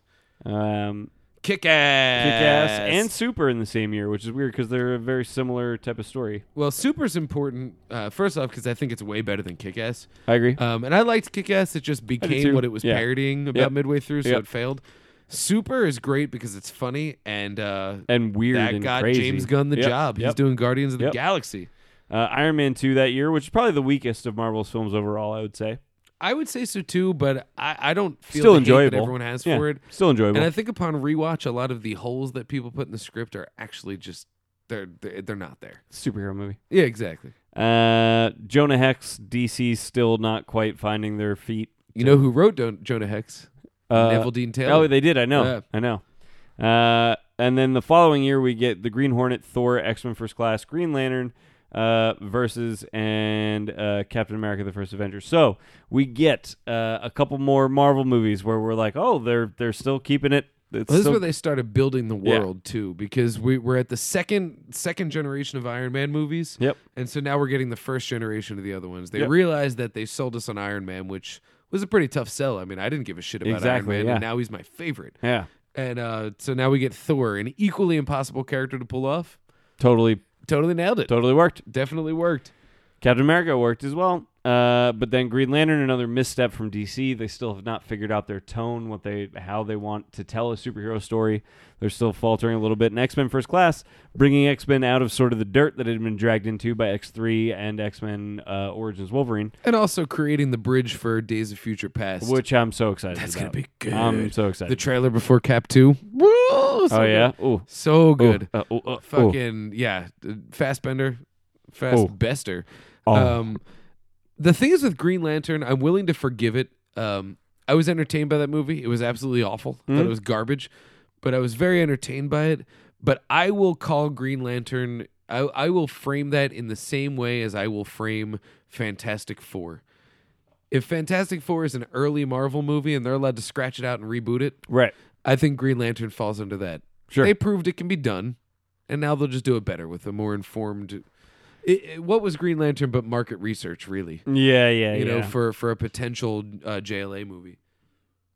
Uh, and then I mean we move from there just into the modern, like the truly modern superhero movie, where it seems like uh, you know now that I'm looking at the list, I'm uh, I was about to say something really ridiculous, which is just it seems like all of them are kind of getting good. That's not necessarily the case. We still have some things like R.I.P.D. in the mix here. Well, I'm noticing a Kick-Ass trend 2. though. If you look at the directors, um, you'll see people that had early efforts, like okay, we have a Dark Man. It's whatever. Sam Raimi gets Spider Man. We have Chronicle. Josh Trank, kind of a nobody. Oh yeah, He gets Fantastic Four. yeah. We get uh I had another one. Um where are we at there? Kick ass, Matthew Vaughn. He gets first class. He gets first class. yeah, Super, James Gunn. yeah. It's Guardians of the Galaxy. Interesting. So we do see this process of almost auditioning yeah. and then fulfilling. And uh Brian Singer, he does X Men. He gets X Men Days of Future Past. There you go. He fails on Superman. He goes back to X Men. It's it's the way that you do it. So you see these these audition reels. I mean, you see, uh, you know, Shane Zach- Black, he makes the Lethal Weapon series. He comes back and he does the. He made the Lethal Weapon series, right? Uh, he wrote the first Lethal Weapon. Right. Well, the thing is, though, he also wrote and directed Kiss Kiss Bang Bang. Single handedly Yep. resurrects Robert Downey Jr.'s career. That Robert Downey he Jr. did. becomes the poster boy for the Avengers, Hey. for Marvel, and then Shane Black gets to direct Iron Man 3. It's beautiful. Beautiful. Beautiful. To, to your point, Neville Union Taylor, they write Jonah Hex, they get a Ghost Rider. They get a Ghost Rider. Zack Snyder does a 300. He gets a Man of Steel. yeah. You know, everybody gets. He, there- he there's does a definitely Watchmen warm and he up gets there. a Man of Steel. Yep, Brett Ratner gets X Men Last Stand. Then they say, you know what? Maybe you don't make uh, superhero Movies movies, ever anymore. again, Maybe you please? just go and do Uh, your thing. yeah. you know. Christopher Nolan makes a Batman. He gets a, d- a Dark Knight. He gets, Yeah. it's a Dark Knight Rises. Then they say, listen, we're gonna call Ben Affleck. Yeah. You know, maybe we do it. We do it that way. Um. Where are we at? Well, we're at the modern day now. I mean, That's now what I'm you're- saying. I you're mean, all we're at the caught point up. where it's like I don't even I don't even know if it's worth talking about these things. I, I want to mention here Super Buddies. Uh, Super Buddies, I'm going to click this here. This came out in 2013. This is the seventh in a series of. Uh, this is a sequel to Airbud. Um, a lot of people don't know Wow. that because there was Airbud, in which a dog played basketball. Brilliant. Then there was Airbud 2, seventh inning fetch, in which Airbud plays baseball. Spoiler alert, it's a different Airbud. The original Bud died of cancer halfway through the production of the first one. cry about it, cry about it. Then there was uh, Airbud 3, I want to say. Well, either way, then Bud became the the franchise because then there was Air Buddies, which is the litter of of of baby golden retrievers. Then there was Santa Buddies, in which they all wore Santa hats. Then there was Fuck Buddies, where um, they fucked dogs and then they just you know they didn't make a thing of it. It was just a, a thing you know. Can I read you the plot description for Super Buddies? Please do. Okay, ready? Yeah. The Buddies, Butterball, Butta or Buddha, uh, Rosebud, Bee Dog, Oh. and Mudbud, five golden retriever puppies, found five magical rings from the planet Inspiron. Inspiron, it's inspiring. Mm-hmm. Each ring has given the buddies unique superpowers. Butterball got super strength. Buddha got super mind control. Of course. Not that mind control itself isn't super enough.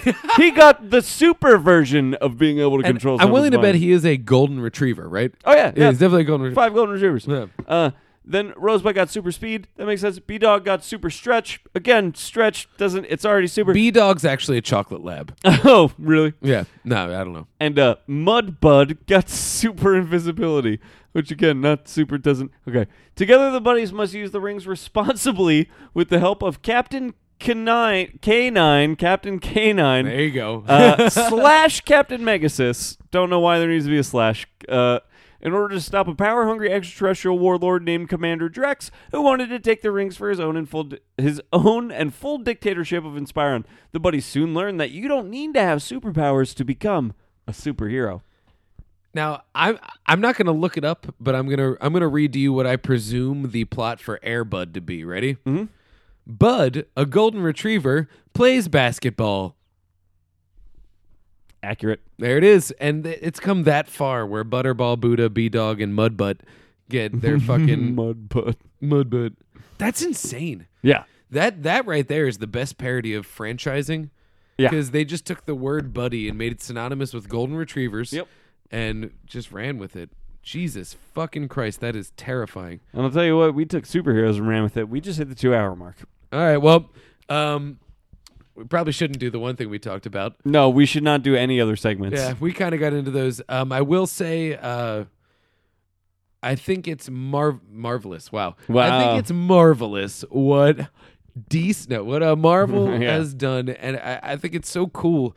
And I, I don't think there's more, I don't think there's a more movie movie conceit on the planet than to build an all medium style world I that agree. is based 100% on film. I, I, that's, agree. That's wild to me. The fact It's- that they can combine all forms of media, be it film, be it TV shows, be it on demand video, be it comic books, they combine all of this. they're they're using the concept of a movie movie in terms of using the tools that are available to create a product and going beyond movies themselves. Yes, And in terms of sheer entertainment, they've done something that I always thought was impossible I agree. and I'm so thankful is not only possible but actively happening and improving And happening, yeah, so successfully, time and time so again. successfully. There's Yeah. no reason why this should be as successful. No, not at all. I mean, it could be popular, but to be as mainstream as it is, that takes 100% good. commitment and talent from And good. everybody involved. And good. It's good. It's, It's good. It's, all actually really good. good. shit. I- It's unreal to me. Yeah, I agree. When, when people, I'm, I'm going to throw this at you. When people watch any superhero Yeah. movie and are like, fuck that. yeah, Well, I was like, you dick. yeah, You know, just take it. You know, when people look at, say, oh, I'm just drawing out of that Man of Steel, and are like, that movie stinks. uh, I'm always like, fuck you, just deal with it. I'm gonna bury you underneath this house. yeah, just like Superman would do in Man of Steel. No, just like Superman would leave his father to be buried underneath a car in a tornado. You do understand he was trying to save a dog. Maybe he was a super buddy. We don't know, and we're never gonna know. nope. No, but no, but uh, all, all things aside, I'm not Man of knocking Steel is your terrible. opinion because your opinions of Man of Steel are based on things that I agree with. I just don't care about those things. I love that movie. Uh, it's a flawed, fucked up movie, but I love it. But uh, my my point being, Man of Steel gripes aside, is that we live in a world where the impossible is actually happening I agree. on film. I agree. and it's to a level of quality that Yes. is not only good but has a reputation that when it's less than good, we we can get mad. Yeah, we have yeah, a yeah, culture that's exactly. informed enough to get mad. Exactly. It's great. It's awesome. It's I love fucking it. Cool. I love it. I love it. I uh, sorry we took all your time, guys, but hopefully you uh you enjoyed listening. And I don't. and- yeah, I, I, I truly like. I was excited to do this just because I do think that it's uh, it's very interesting to think about this being a modern mythology. it is. I, I, I think that's what's so interesting Let's Uh, about take it, a minute and and talk that's about that that's before we go. yeah. That, I mean, that's what makes it so interesting, and that's what makes the movie movies is, is we've sort of uh, reestablished the idea of a mythology of of gods warring over us in our lives and why Absolutely. they would do that and what the moral implications of that are, uh, and they've done it in a way that we're all highly entertained by it and interested in it. Uh, Absolutely. it- it's it's unreal.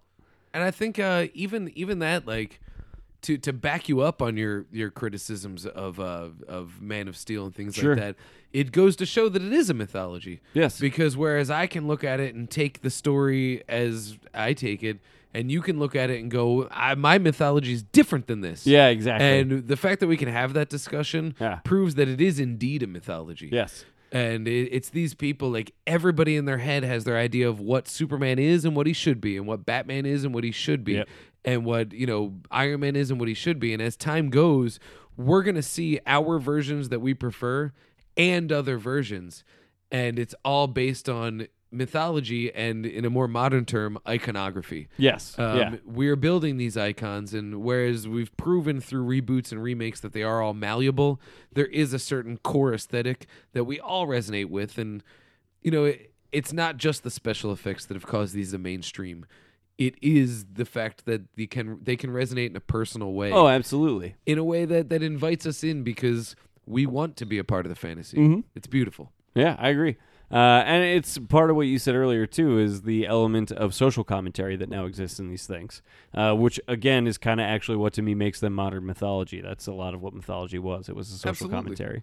Absolutely. Um, so yeah, it's it's uh, that I was I'm glad that we uh, spent two hours talking about superheroes and what what makes them just immediately.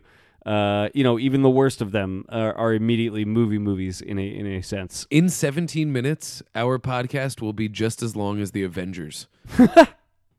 I don't want to get that far. No, no, no. We shouldn't get that far. We should wrap it up. B- Recommendations. Recommendations? Um, I mean, in keeping with the theme, Captain America 2, The Winter Soldier is Yeah. fantastic. But if you have on demand, if, uh, any sort of on demand service, uh, please, please, please, this is the best movie I've seen in ages. In ages. Uh, you should watch Cheap Thrills. Uh, Draft House releasing one of my new favorite uh, releases. They they re released Wake and Fright. They did uh, uh, Bullhead. Uh, just a whole bunch of great stuff. Uh, When their names on it, you can usually guarantee that it's decent quality. Uh, Cheap Thrills is a very, very funny, very, very dark movie uh, Pat Healy, Ethan Embry, and David Keckner, who you thought was always just the Southern guy and the whammy. Uh, he actually plays a very, very good character here. Um, it's just a gory, fun, intense, and hilarious movie. It's just a blast to watch. Um, I've watched it twice already. Watch it. Cheap thrills. Just highly recommend. And keep your eyes open for a Pat Healy cameo in Captain America 2. Oh, it's sure. badass. That's But cool. totally fucking cheap thrills. 100%. That movie rocks. Yeah. Yeah. Uh, the only thing I recommend is I've been catching up with the Comedy Bang Bang TV show. I don't remember if we talked about that last time. That's a but I've great seen show. That, and I really enjoy it. Very I love fun. Scott Ackerman. Yeah, me Have too. you seen his taint? Uh, Do you know that reference, Mr. Show? uh, no. Taint Magazine. Oh, right, And, uh, yeah. he was the model for Taint Magazine. Have you seen this guy's taint? it's great. He, uh, I, I love his host character. That's like Oh, one of yeah. my favorite things. Scott Ackerman is one of yeah. those people that I'm so glad is recognized. Yes, yes, Because me too. on Mr. Show, he was always a background guy and he was always the best. Yeah. You always knew his writing came through, but. And fucking Reggie Watts is just a god. yeah, yeah, yeah, he's ridiculous. Yeah. Comedy Bang Bang. I, I'll It- second it's that. really Rick. fun. Yeah, it's re- that's it's great. really really fun. Really weird. Uh, all right, uh, you can find me on Twitter at Philadelphia. That's with an F. I've been tweeting a lot, a lot, a lot recently. Uh, I'm having a lot of fun with it. So uh, Yo, come, Pizza World problems, come guys. pizza world problems, guys. uh, come check me out on there uh, and, uh, and and follow me. Uh, you can find us on Facebook at uh, facebook.com/slash I like two the number two movie. I like two movie the number two. Uh, also on Twitter at I like two movie. Same thing uh, with the number. Uh, and uh, come see my open mic every Tuesday at Medusa Lounge in Center City, Philadelphia. Is it me? That's you. All right. So you can follow me on Twitter at Dan Scully. I'm currently at 839 followers. And as I've said, when I break a thousand, my thousandth follower can pick a person and I will send that person a photograph of my erection. So let's get it up to 1,000 people at Dan Scully. You can follow my Twitter at the Dan Scully. Dot, follow my Tumblr, thedanscully.tumblr.com. Always doing uh, movie reviews, updates, things like that. Lifestyle, you know, like blogging, opinion, Fashion. editorial, all that stuff. Just like crazy shit, bro. Recently just posted a post about this kid that I knew that died and I hated him, so fuck him. And it's a great post, and I think it's gonna be a lot of fun. So please read that. picking. Strawberry picking, we've got bread baking and all that fun stuff, don't you know it? Um, check out uh, supercrappyfuntime.com for a taste of my other show. And uh, what was the other thing I had? Oh my god, I had one more thing and I can't think Shows? of it. I got shows coming up. I'll talk to you about them on Twitter. Just uh, yeah, check us out at I Like to Movie, all that fun stuff. And please, please, please, uh, Hey, let- find us on iTunes. Uh, Yeah. leave, leave us a review. and let us know what you want to hear because we want to talk about it. Yeah, yeah, yeah. Tell us some movies you want to have us talk about. Uh, oh, okay. So this is when we do the thing that we No. never get right. Here we okay, go. here we go. All right. We've been uh, doing this pretty good. it- It's been all right. Uh, okay, here we go. Uh, my name is Garrett Smith, and I like to movie movie. My name is Dan Scully, and I like to movie movie. And we all know that you like to movie You movie. do, you do And we like, to movie. Perfect. That was it. That was the one.